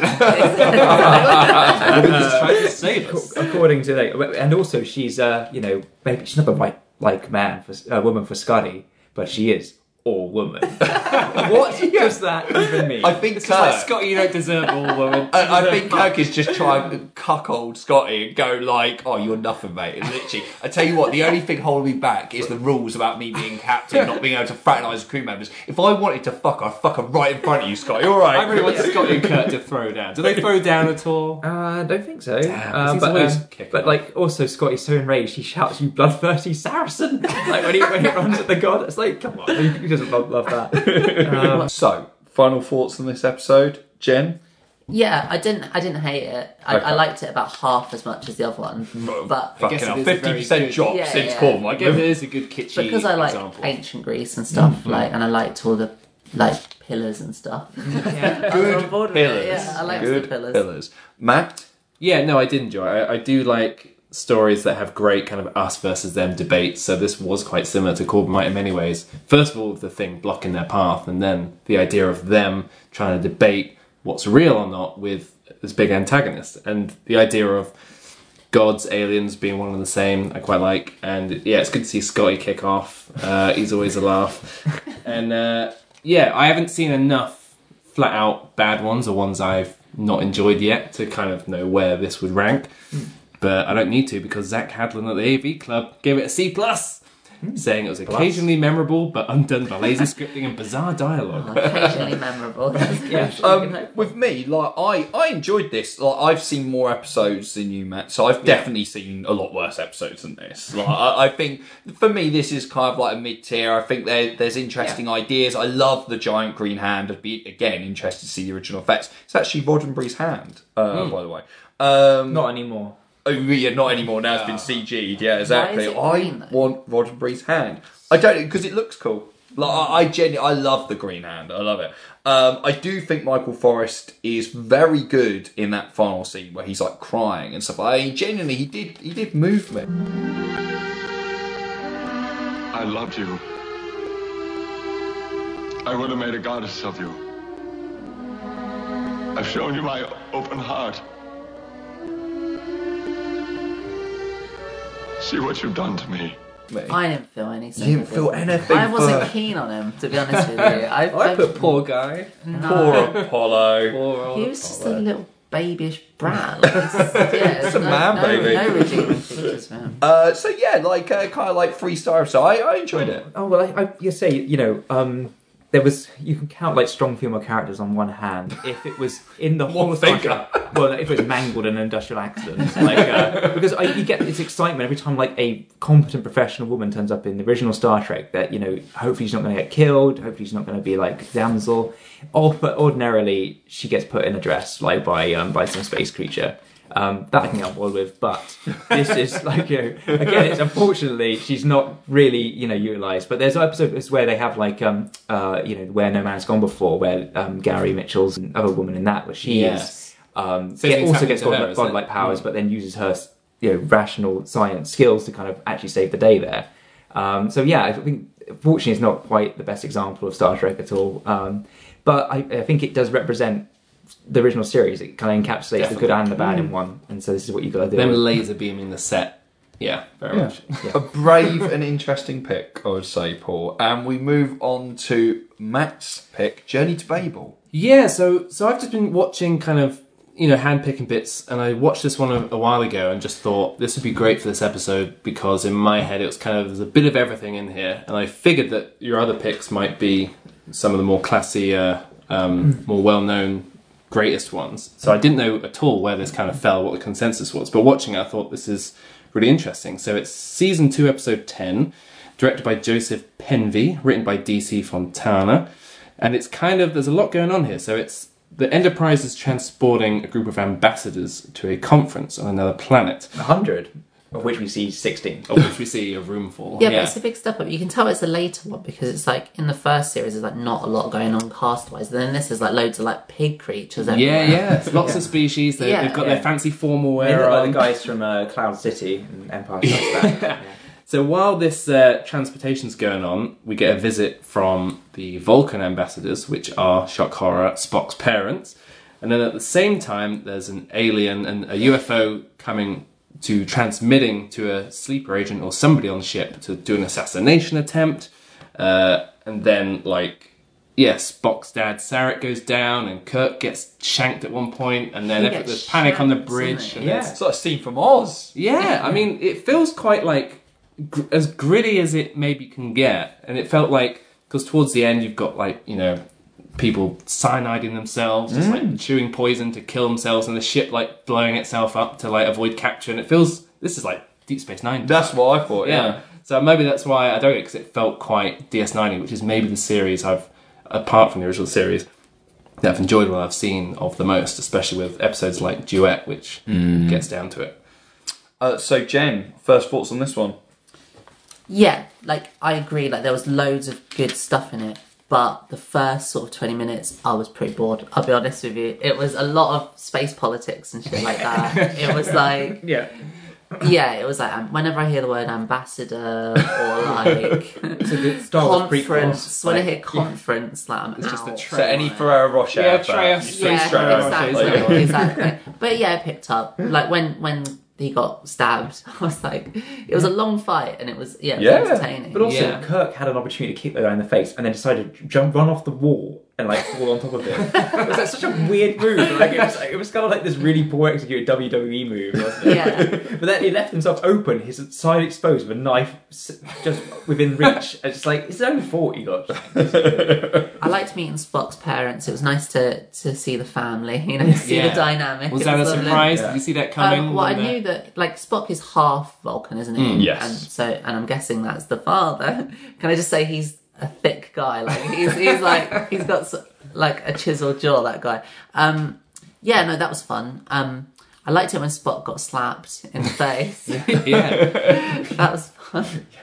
Yeah, I enjoyed. I actually like this one actually. yeah. It does honest. take a while to get going because Yeah. it is very. It kind of sets the table, and then from second half onwards, it's kind of like now this, now this, now this. Yeah, Yeah. And it, from the moment the guy's hanging upside down with his neck broken, like why he's Oh, upside yeah. down, yeah, is like when Yeah, and then there's like into, the murder mystery, like who assassinated Yeah. this guy, and then finding out that his neck's been broken in like the Vulcan way, and then Spotlight goes on Sarek, but then he goes down. It's like, oh my god, so Are you going on. referring to Tulshire? Shire, yes, well done. Uh, yeah, no, I, I I agree in terms of I think the pre-credits kind of teaser that you get with the introduction of Spock's mum and dad is a really nice surprise. It actually feels kind of feels out of character with this series in a way because, like you say, there are no arcs or kind of following things. It kind of actually feels like if you were watching it on the regular, like Yeah. back in 1968, you'd be going, "Holy shit!" Like this is the first ever time they've had like a twist like this. That's Yeah, like you wouldn't think they just run into his parents in space. so Yeah, like- yeah, yeah, yeah, There's- I think they handled the reveal well with Kirk being like, "Don't you want to go down and see your parents?" He's like, "But Captain, they are." yeah, that was really really nice. And um, uh, but did no one think that Spock's mum in this acts as if she's never been around Vulcans like ever? Like she's I think, yeah, no, I think it's more that she, you know, it's the high pressure of like thinking her husband's going to die, isn't it? She's Yeah. kind of like more resentful of like their ways than usual. I think if it wasn't such a situation, she'd probably be because mm. in other iterations of her character, she's more chilled out, definitely. yeah, yeah, yeah, yeah. Because she's talking as if like yeah, she's like one of these. I mean, do you have no emotion? It's like. Y- Yeah, you know, you're ma- you're fucking married to one love. Like, yeah. But he's half Vulcan. well, Spock is, but not Yeah. not Sarek, No, the, I her know, husband. But Spock is the one who's being such a dick throughout the Uh, episode. do you think he's being a dick?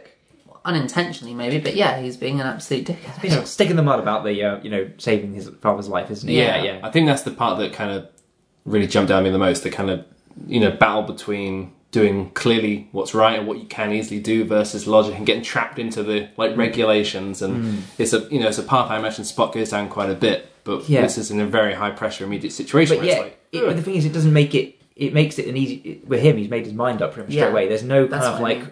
Um, we, we don't get any moment alone with him where you kind of any sense any doubt in him. I would have liked to have seen. I like one doubt, you know. Yeah. perhaps like you know, well, there is a scene in where he's pacing his car- quarters, Yeah. but again, it's yeah, that's where you would put it. But I don't Mm. think there's anything there. That, See, I don't know about doubt, but I, I question the ambiguity there of like, is he being steadfastly, no, I'll just carry on like normal because of trappings of logic or because he hates his dad and he's not letting Or he himself- wants to prove himself to his Yeah, because then when he eventually starts going, his his reasoning comes out of like, if I did save him and he woke up, he'd have a go at me basically, and I can't face that, and it's kind of like he's actually quite scared of him. I think. yeah, Yeah. I think well, it's like and then and then you know, there's a bit that isn't followed up, but you see Sarek um, who's about to go under the knife or about to be put under, sees that Kirk comes up with the plan to, to fool Spock into thinking that he's fit for duty, so that then Spock will come and do the operation. And so Sarek will wake up under the knowledge that Spock was kind of almost kind of cajoled into it in a sense, wasn't he? Or fooled into it, um, but did the right thing, you know.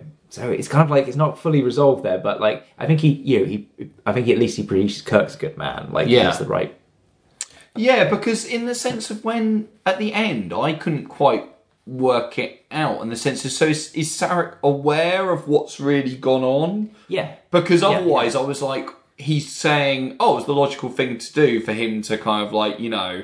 Well, that's uh, it. Well, yeah, that's it. He's saying that with the knowledge that like he he did, it wasn't his choice to do that. So he Right, knows that he he, is he both knows that Spock would have stayed at his post, and he also um, like is letting him out, saying saying like I'm offering you to say I agree with you that this was the logical thing, so that you don't have to kind of admit that it was hard. That choice. Right, right, So I think right, that's okay. like that's their reconciliation in some kind of weird kind of way. Where they're, Yeah, yeah, They're both not saying really what they mean. They're but- insufferable, aren't they? which is very Oh, yeah. relatable Well, to which is quite- you know yeah. family dynamics. Like Yeah. you know, I love you know sci-fi is obviously at its best when it can kind of draw parallels to modern life and society and things, and this very much taps into themes of you know family traditions and how stuffy ways of life and the way you're expected to act around your parents versus the way you might just stubbornly do so can get in the way of life and death in this case. Yeah, I, mean, I completely agree with you, Jed, that they are insufferable. Yeah, because they basically bond by mocking and criticising, Yeah. like the mum and calling her hysterical, and she's just like, "Oh, you boys!" Like, It's, it's that Garth Marenghi ending. Yes. It's Yeah, like, yeah, yeah, oh, is. beat silly woman, and they would just laugh. Like, it is, it is that. Well, they don't, but like every the audience supposed to, isn't it? Like, Yeah. yeah, because it's. Um, but I think they also the McCoy thing where he finally gets to kind of like lord Yes. it over them because he's in control in sick bay and can tell them to shut up. The kind of almost look to the camera. Oh, man. is kind of an odd. Choice. Yeah, I was like, is this him breaking the fourth wall and just not, not quite. being able to see the camera? yeah, I was like, because when he says, like, finally, I get the last word, I was just Oh, like, that's is atrocious. yeah, I was like, is this actually the last time, the first time that DeForest Kelley has got to say the last line of an episode? Hmm.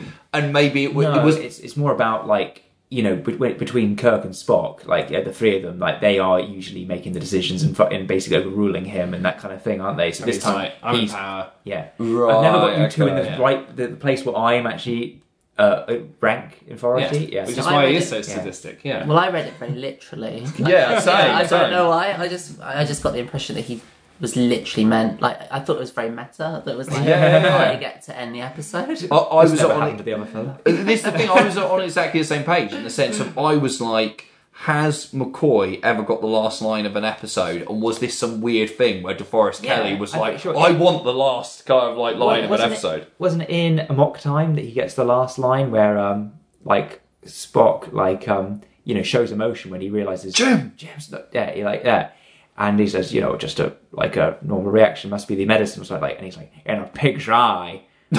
Uh, I- Another, I mean, I- guess that another classic one-liner from McCoy. I guess that is technically like the last line of the episode, but it's not like he has the last word, I suppose, over mm. over both of them at once. Yeah. Yeah. It should have been a weird. It should have been a freeze frame, shouldn't it? yeah, yeah, yeah, yeah, yeah. and just kept on his face. The well, you know, we we need Yeoman Rand pouring coffee while they all freeze frame this, and it carries on like next She's done. back with her coffee. Yeah, But yeah, I think you mentioned Matt earlier that this kind of goes through quite a few stages as an hmm. episode. Like, there's a lot packed in here, and they kind of like pick up plot points and drop them as they kind of like. But there's almost three things happening at once, like isn't Yeah. there? And that's kind of odd, odd for this. There usually is two things up in the ship and on the planet. Yeah. This they're kind of balancing what's outside, the life and death situation, and the mystery are all kind of like coming to their kind of like Yeah. conclusions separately, which is kind of like better, tighter scripting than we've seen often in these shows. Yeah. Um, and I think that's what you know. That's probably why you picked it because it's a, Yeah, I was like, there's, there is a lot going on here, more than usual, because a lot of the episodes, I guess, can just be almost just one single A plot, because it's not like it often delves you into got a whole other stuff fifteen going minutes. on. So I get, yeah, good use of the time. is it? Um, yeah, no, I actually did like this one. Um, I just, it was just the first twenty minutes that I just I had to build It was my 15 trust. minutes a minute ago, Jen. You, you bumped this up to 20 minutes now. Well, they are long episodes. But uh, can I be completely honest with you, You about can. something You when can I be was watching completely honest. I downloaded a um a thing like a plugin for Chrome so I could watch the episodes on double speed. So I Oh watched my it, not God. quite on dub. This just this one. Like the other two, I watched in full speed. Uh, By that point, you were like, get this fucking And I didn't go. I didn't go full like two percent. Not two percent. Is it two percent double? I didn't. like, yeah, I didn't go. I didn't go Yeah, double. yeah. I, I went like one point five. So it's very. But it's really good when you watch it in in double as well because the frame rate changes and it looks really modern and HD. Oh, well, But- I mean, and, and it's over Tom in like will hear you say that. 25 minutes, which, Yeah. which is how long they should be. They should be about 25 minutes long. Uh, well, it's, it's funny. I remember we did an episode about some of the worst episodes ever made Yeah. um, with our friend Todd Jordan from the Bitter End podcast, and he actually said when he watched original series, He had said, five yeah, he said I thought that this was like 25 minutes for some reason. And so when it got to 25 minutes and it wasn't ending, I was like, motherfucker! Like, and like, yeah. Like, uh, well, I am, of course, disgusted uh, by your speed rapping of uh, the but you get episode, it, or but- you get all the information. I listen to audiobooks on that same setting. I, I can, t- I can, I can handle it. Okay, just because you can't, I can Your take it. all machine in. just like put Yeah. input data. I'm It's late like as the, the. Matrix, like You downloading Kung Fu. I was going to say Johnny Five, but my, Oh, right. so my references are Well, I know, I know Spock's not a machine, but isn't there like another one? Isn't there like a? Data. Yeah, that's the one. He comes in later. in yeah, Next yeah. Generation. Yeah, yeah, yeah. Yeah. Robot Man. I think that's what you referred to as originally. Probably. No, it was a good episode. I enjoyed it, and it, and they are better fast because. Um, they get all high pitched and funny Yeah, yeah. sounding. But like, I I just thought that was the model for that time period. I thought that in the '60s and early '70s, like I thought TV was hmm. like exclusively 25 minutes this long. is I didn't realise One it of was- the earliest kind of hour long dramas because Twilight Zone's a half hour, aren't they? They are. Yeah. They were before that. Well, they're like 20 minutes. Some of them. yeah, guess- they're short. Yeah, I, no, I think there were plenty of hour long. you do kind of tell episode to episode, series to series, because there are some episodes of this at 50 minutes that go a lot quicker than some of, like, say, Next Gen at 42 Yeah. sometimes. It that first one we watched, it didn't Mm. feel like 50 minutes. Mm, this one was okay. Um, but like the Twilight Zone, like there are some episodes that are only 20 something minutes and they feel like an hour because they're not good. Mm. So when Oh, because they're not good. Yeah, and they're not all good. Like Right. Twilight Zone has some terrible episodes. But if something is an hour and it's not good, then it's like watching Lord of the Rings. It's, it's true. Oh, But I didn't want to come here and shit on it because there was a lot that I really liked about it. Like I did. The only I like the costumes in this one. I like the aliens. Yeah, Yeah. I, they were. Yeah, I Yeah, thought the yeah, this is the um the um, uh, Andorians like they they kind of like somebody I'd, I'd heard of but I'd never really watched seen them in anything until this but they're the blue screen skin ones and I think they, I think it's maybe they're just French accents that kind of do make them a bit otherworldly as well as the kind of the tentacle you know uh, uh, antennae. Yeah, the shot of the one they Yeah. capture when he's in prison, and he's kind of just like Yeah. li- like high Yeah, he's lit, a nutcase, isn't he? Yeah, he. Yeah. He's great. Well, he's not even, but he's not really an Andorian, Yeah, is no, he? His looks- antennae falls off. and Like, a yeah. thing comes out of it. Yeah, yeah, yeah, yeah. Like, I, did you notice? I really enjoyed. There's a moment where Sarek pulls the Larry David having a heart attack to avoid a conversation trick. What? I can't remember what they're chatting about, but he's surrounded by everyone, Yeah. and then he just, you know, just suddenly goes, uh, uh, like goes down. But the way it's played makes it seem like he's gone. I've had enough of this. I'm going to make a heart attack. I mean, yeah, I can't blame him with like Pigman like having a go at him every five Gav, seconds. Gav the Tellarite, yes. Like, he's so annoying. That guy. they don't argue for a reason; they just argue. But yeah, no, I mean, I think it's an interesting episode. I kind of. it- Spock's teddy bear, oh yeah, Oh yeah, they have fangs, don't they? six-inch fangs. Yeah. Like uh, I want to see these. Why have they not appeared in the Star Trek like later on? You know, that like we had missed a perfect opportunity. We see Spock's childhood in the H. Abrams number one. Oh, yeah, where, yeah. You know, you should just basically in the background. Unleashes should be- the teddy bear Comes home, has you know the little teddy bear with the six-inch fang should have been there, but uh, opportunity missed. Canon, damn it. well, now they can actually realise it and it'll look good. So Well, with Discovery, like you know, seeing his childhood bedroom and stuff, like there's more chances. I, I thought it was a shame that they set up this murder mystery and made Sarek prime suspect, but seemed to kind of drop that almost instantly. It was kind of like, oh, he. Th- this could only be done by. Well, no, Vulcan. because And then it's by the time he's in hospital, then you kind of jump to that scene where Kirk's actually just being attacked. And Yeah, so yeah, yeah. You join that scene like mid fight, and I'm like, did I miss something? Did, Yeah. did, did I miss something? No, No. it no, no, Okay, no. okay. I Like, genuinely, like did that. I miss yeah, something? did you see something at, at double speed that I missed? Like, uh, but I Even at double speed, I've I felt like yeah, it's, it feels like there's a scene missing out of that. Yeah. it's like instantly they're just fighting. And in a then- hallway. no, good. It's just yeah, I, I just feel as if like that's kind of picked up and then dropped immediately. Whereas I would have found that quite interesting, like to um, you know get into that a bit, like the idea of him being framed for the murder. But also, they're what was running the- out of time by then. They spent too long at the beginning. I mean, if you dig into it, there really wasn't any point for him to attack the captain. Like, there wasn't part of a plan or needed, like, you know, to kill the captain. Yeah, I suppose just to give good cool fight scene. Or, ju- or just to pull attention back onto yourself. Like, when you got Sarek, like, you know, they'd be spending all day looking at the Tau Shire thing. Well, Shatner's getting his top off again in this one, isn't he? So he's definitely trying to pull attention back to him. Yeah. This is post uh, Who Mourns for Adonais as well. So he's like, look, he's been working out. Be like, forget about Adonis, all right? Gotta Check this that out. I have to admit though, and I don't think this is just because I watched it on fast speed, but I don't fully understand what was happening in terms of the political element, and that's because I get kind of bored at that point. Like I don't under- I don't know who killed the pig man.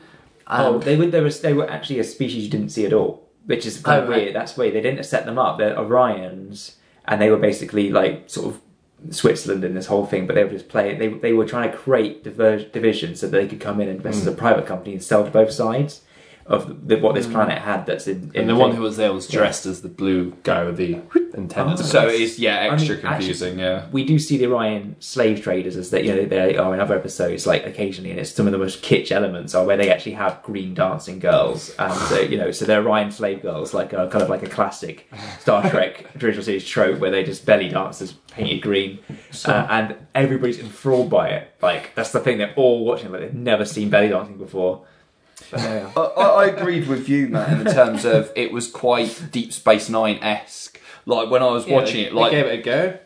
the Orions, like the fact that they were sort of unseen, it they did feel like they could have been the original series, like Dominion. Going like you know, in terms, especially with them all committing suicide at the end, it kind of felt completely like it was setting something like that up. Mm. But of course, in those days, that would never happen. It would just be like a one-off episode, and then it's just like they're never going to come back. Like yeah, it's never going to be built upon. But it felt like Yeah, yeah. it could be. Yeah, the Enterprise like winging that ship and blasting a bit off before it blew up looked really cool. But I imagine it's all Yeah, new it's- stuff. uh, yeah, we can't we can't, can't draw conclusions from that, No. can we?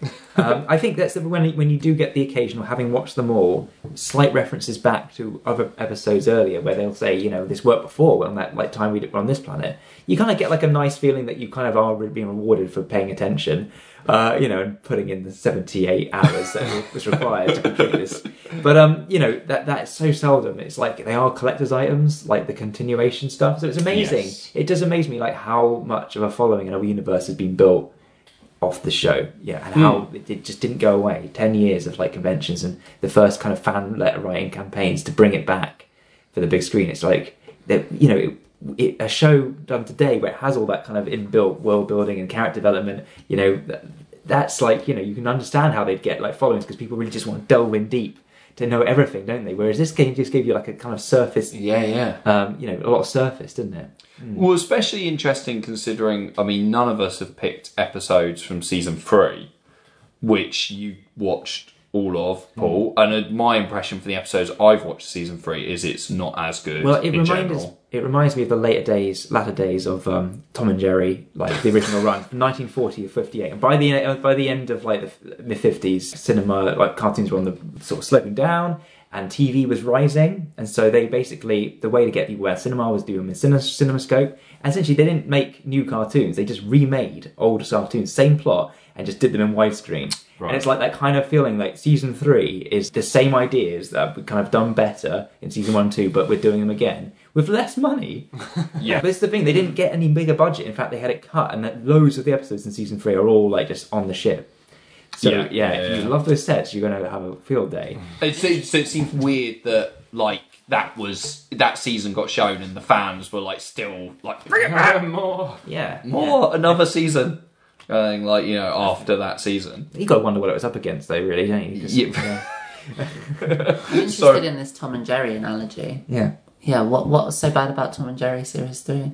But there wasn't series three. But it's just like they had they did they did like 120 ec- 20 cartoons like over an 18 year period, and b- by the end of the original sort of run before before they kind of broke, you know, the cartoon division ended, um, they just had to kind of like sort of bring them up to kind of try and go with the times a little bit. So they made them in widescreen, a few of them. That was it. Did you see that French one?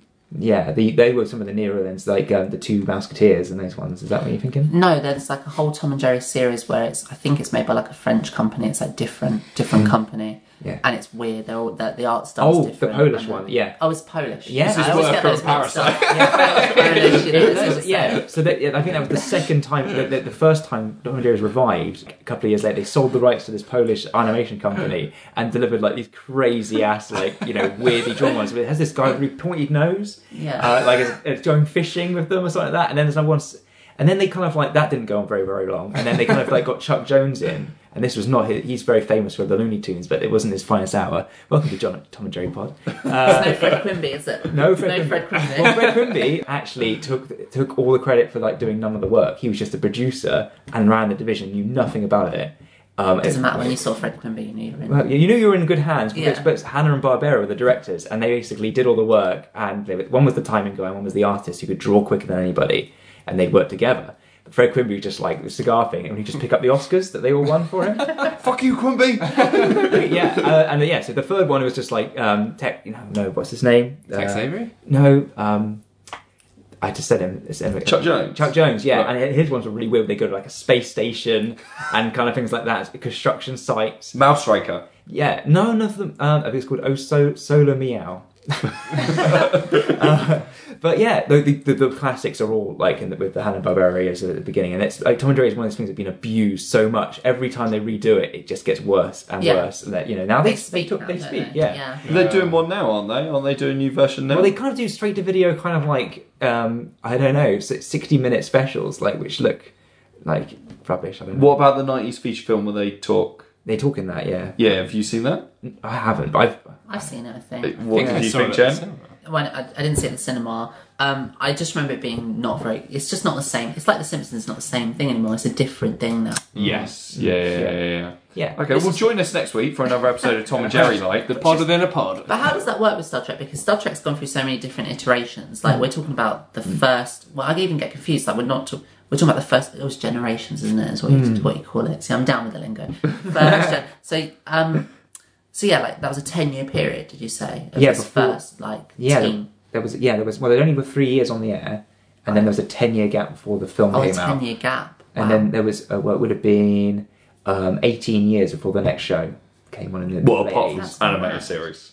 Yeah, yeah. I, I mean, skipping that over. 'cause Not it's like- counted. when yeah. did that come out? Uh, like 73 or something. it's like, the 70s literally, like two years. That was the like, stopgap, but Yeah, very much a stopgap for everyone. And uh, but we'll move on to animated series in another episode.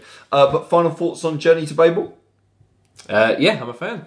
yeah, of. Yeah, well, yeah, you picked it. I fucking hope so. I think it's a good episode. Really, really well chosen. I think it's my favourite of the three, uh, including my own. When I picked in this, like Very good. Uh, I, I think, yeah, I think it's very good. I think it like there's lots of firsts in it, and I think yeah, it's definitely an important episode. Um, First Vulcan salute, I believe. obviously, my favourite is the one that I have picked, but uh, yeah, no, I do think it's very good. Jen, yeah, it's a good mix of all the stuff, all the action, all, All the the stuff. Would you feel compelled to go and watch anyone ever again, or do you think you've got the got its pulse now? Yeah, this is What the big another question. Star Trek? Yes. Yeah. Again. Yeah, no, I would. Like I tried, like I said, I tried to do it once. I watched the first Mm. episode. I can't remember any of it. Remind me what happens in the first episode. well, the first chess, one isn't is is the cage, which is the Captain Pike Yeah, yeah, No, episode. the, the, the First first Kirk one. one. The first Kirk one. it might be the one where um, there's this like alien creature that sucks the life out of people, and it's sort of like um, and, sm- and it makes you look like you've it drains all the salt out of you, and you will get pustules. And it's basically like when you finally see the alien, it's got like this big sucker face, um, and that's the first episode that was actually would have aired. In Do they order. play chess in it though? They do. Yeah, yeah, that's well. That no, that's the next one actually. Where Oh, No right. Man's Come Before, which was the first one filmed, and that is like essentially the second pilot. So you have seen the one where they're playing chess, and it's um they get zapped by a bright light, and a guy's eyes go silver, and he gets more and more intelligent and godlike, and they're basically wrestling with the decision whether they're going to kill him because he's going to get too powerful, and he, he was their mate, but he's not going to be him for much longer. Gary Mitchell. Gary Mitchell. It's, I think it's my one of my favorite episodes of the show. Gary Um, Mitchell from Yeah, EastEnders. that's great. yeah, yeah, yeah. But it's, it's seriously dangerous. It's like it is something like, oh my god, what would we do? Because like he he, he begins to get telekinetic powers as well. So the more you know, smarter he gets, the more evolved he becomes. Like the more dangerous. Star Trek does Chronicle, isn't it? Yeah, yeah. Yeah, yeah, yeah. Like, uh, so yeah. So I mean, So you think you will? You maybe get on Netflix and Look. explore more at double speed. I'm not gonna. No I'm not promises. gonna watch the whole sit. I'm not gonna go from beginning to end. Right. But I am gonna dip in and out and watch a few from different seasons. I think it'd be worth doing it. What what Matt said, just having a look at the, the what's the recommended Yeah, like top ten, like the, the reading list. Yeah, the reading list and then jump around within that. So you're jumping around, you're going, oh, I fancy this one or that one, but you know out of the ones you've picked out that they're pretty safe hands. should be the cream of the crop. Yeah, Should be the cream. yeah. I like the campiness of it, but I I want it to have more of a Twilight Zone feel. Like I like it when it's got like Mm. a bit of a a bit more substance to it, like like some kind of parable, some kind of Yeah. or twist. and or there something. are some with that, Yeah. like Yeah. more than like Yeah, that. it is very much still that era of that type of storytelling, and it, clearly Twilight Zone rubbed off a lot on the show in general. So Yeah. um, hundred percent. And um, yeah, there are. I, I would say I doubt any of us picked like the favorite episode we've seen of original series for this. No. So like, so I mean that should show in terms of like we haven't picked necessarily the best. So we, we want you to see the best, No, Jen. Like, yeah, we want to give you like an idea of Yeah, of yeah. like you know what, and then you go and explore more because there are loads of episodes of original series that I can pick out right now that I think are really like amazing. Kind of thing. Hmm. Like you know, I mean, I definitely uh, Corbomite Maneuver is definitely um high up there for me but it's not it's not one of my absolute favorites just because the ending is so bizarre that it kind of drops it down slightly. Um but there are have we got like just off the cuff like a favorite to go yeah, perhaps I think maybe two of mine so far have been A Taste of Armageddon, where they find like a warmongering race, but rather than actually compete, do the warring stuff, they just kind of tally up what the you know victim rate would be and kill themselves. So it kind of keeps their city from being leveled, but the the tally of deaths carries on. That's and they clever. get there and they're just like, "What the fuck are you doing? This is insane." So rather than having wars, the society just kills. They kind of cut out the middleman, yeah, and go right. We Yeah. See, find that's a great as an idea. It's great. I'm intrigued Yeah, by that because I, idea already. because I think there's bits where like there's like a bomb warning as if there's something incoming and then nothing happens, see and they've been like, oh yeah, right, we've been hit. It's almost like playing a board game. It's like we've been hit by a bomb. It would have killed this many people. This many people have to die now, and it's like, because that's essentially what society is doing anyway. Yeah. Because war is needless. Blah, and blah, blah. then um, so deep. what's the other one I was picking out? Oh yes, tomorrow is yesterday, which is a, just a good kind of time travel one where they end up back in the '60s and Oh, yeah. spaceman. Oh, it's very young Terry Garr in there. He sees too much, and they're like, But at the same time, what is the stupidest episode? Because I would like to watch that because I like a really stupid one. Oh well, the awful one we watched for the worst episodes was the and the children shall leave, which is which the only was pretty, season three one I've done. which was pretty fucking stupid. But Yeah. you having seen all of them, do you think that's the worst? Paul, I think seem to no, remember you stu- think it wasn't the stupidest worst. one. I, I think there's like no. I, I think there's I think there's one that called the Shore Leave, which I think you quite enjoy. Is kind of like it's absolutely batshit crazy. Like the opening, Yes, um, the opening uh, sort of pre-title sequence is um, they're on this Eden-like planet, beautiful Californian sort of countryside, and McCoy's wandering with another beautiful lady, and then she wanders off, but then out of the bushes jumps the White Rabbit from the Alice in Wonderland, and then just disappears off, and he's like dun dun dun dun, and then and then that's it. Uh, that's the opening bit. So I was like, and it gets kind of crazy from there. Um, right? Because I yeah. love that kind of thing. Because like Yeah. the Twilight Zone is similar. It's like Yeah. I'm sure you guys have seen it, but it's there's mostly really good high concept episodes. Then every now and then someone who's just been commissioned to come and write a script who's got no idea what it is. And they just write like, oh, and then there's a guardian angel, and they it's like it's like just a weird, like completely detached story that has no sci-fi element to it whatsoever. So yeah, I want to see. Are there any episodes which just have like mad monsters coming in, like nothing, Well, Oh, the no what- substance? at not all? the not. It's not called Earth Girls Are Easy, is it? It's called uh, the one. It, what, where, where's your list? This is list? a bit of a list. Uh, Devil in the Dark's you a good definitely- one. that's the one I was gonna. I, that was my choice between that or this, and I think Devil and Dark could be my favourite. Like, it's a terrific episode. Yeah. What a little girl's made of. That's the one with the robot woman with the straps going like, yeah, that's that's the thing I remember about it. But that episode is like a piece of pop art on screen. Like it's really stunning to look at, and I think that's got Lurch in it again, isn't it? Like actually, like but in person, and that's really just batshit like mad. Like feels like it's the closest it feels to like the Batman sixty six Yeah. kind of thing, like you know, but in Star Trek. I gotta say, it's like um, if you think like there's three years, it's covering 66 to 69 here, and you're thinking like you know all the policies of the 60s, things are changing, the hippie movement's coming in, but right at the end of the show, they made two episodes, like really close. I think the third from last and the last one, which shows that Star Trek really hasn't learned its lesson whatsoever. The first one has like a group of space hippies, like who, who actually have a musical number on board the Enterprise. Uh, it's absolutely insane, uh, and Spock like jams with them with his lute. Um, um, but it's kind of just it's so bad. And then the final one, it's a spurned ex-lover of Captain Kirk finds a way to swap bodies with him and possess his body. And so basically, Friday. yeah, she's like, I should have been captain. Like women don't get ahead in this universe. Oh and God. she's basically this massive like crazy person who's spurned like you know. But it's like, um, yeah, basically, it's all feminists are bad. Basically, kind of vibe going on here, and it's like Roddenberry. You are just so scared of like women in, in power. Is what, what I get from this. So basically, getting to see like Kirk acting like there's a woman inside him is probably the, the highlight of this episode. yeah. Um, Is Roddenberry like um he's like the creator? He's He like is the guy creator, he's like yeah. the Yeah. central sort of driving force of it. Yeah. I mean, he, he's the he's the creator. Totally, he laid down all the kind of the vision that you think of as Star Trek is is definitely down to him. Um, obviously, he passed away. I think in the early nineties. Yeah.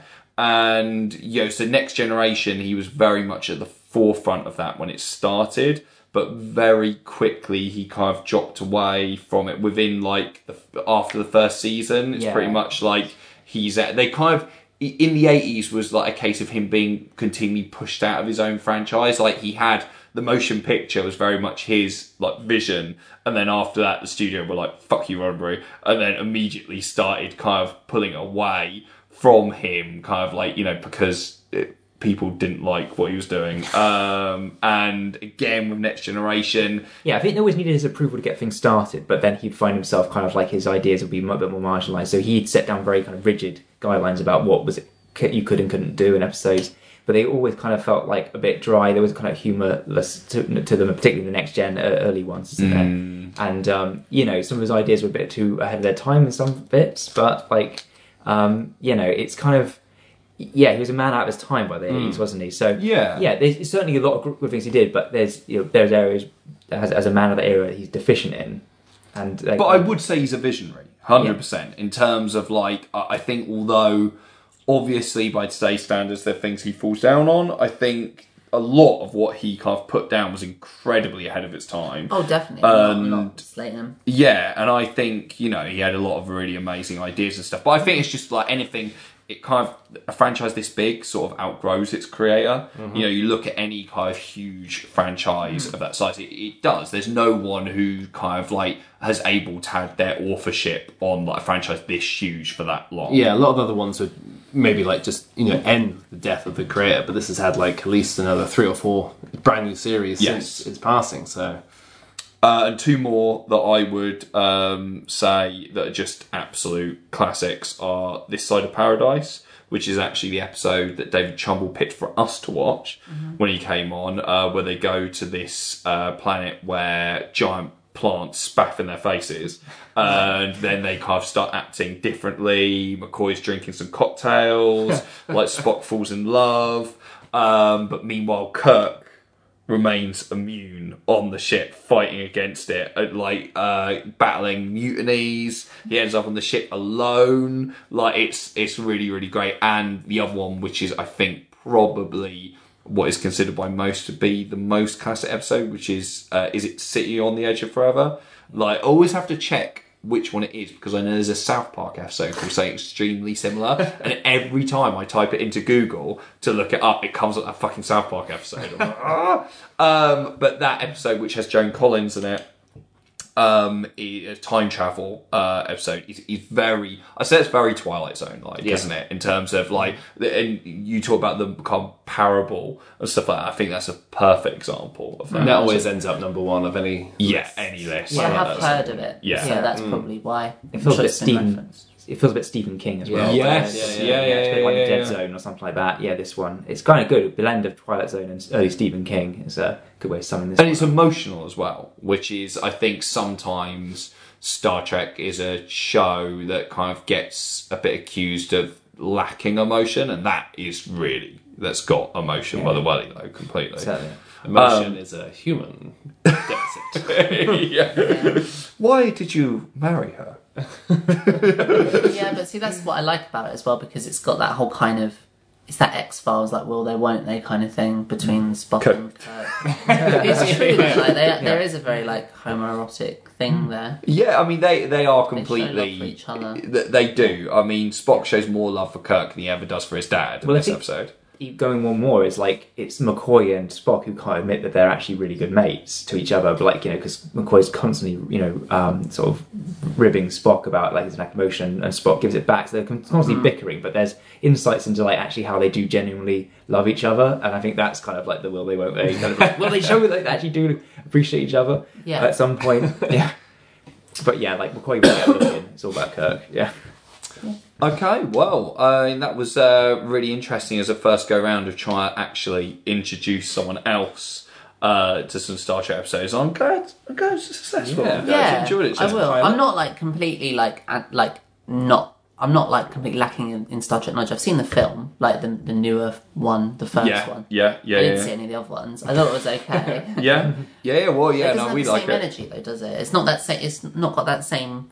It's got more energy. Yeah, It has energy, yeah. Particularly if you play it double speed. yeah, I mean, Yeah, yeah, you wouldn't want to watch that, Darcy. Whew, too much. Jen, where can we find you online? Oh, um, jenives.net. That's all you need. Okay, and that's Oh, good my because you. Upcoming gigs will be on there. They'll be on there. Okay. I've got a Wix account. I know how to use it. fantastic. Well, you're you're doing a like proper new stand-up show. Your first hour, is that right? Yeah, at the Brighton Fringe. Right, and what's that called? It's called Estrogen. Excellent, Oh, excellent yes. punning. It's a bit of a play on words there. Brilliant. Oh, and podcast is called Musical Chairs. That's the one. Check it Yeah, out. It's come, very good. Come and see me. Come see the spotlight recommendation. Thanks for having me. It was really fun. Uh, I enjoyed talking about Star Trek. Absolute Uh, pleasure. Oh, thanks for being here. Yeah, it's Yeah. great So it's to- good to get you in before you, the, the, you exodus from Brighton. Yeah, Uh, not- Only to return one month later I'll be for back. the fringe, yeah. Yeah, yeah. Okay, well, it's been a pleasure. And finally, I get to have the last word. There you go. Well, what do you know? I finally got the last word.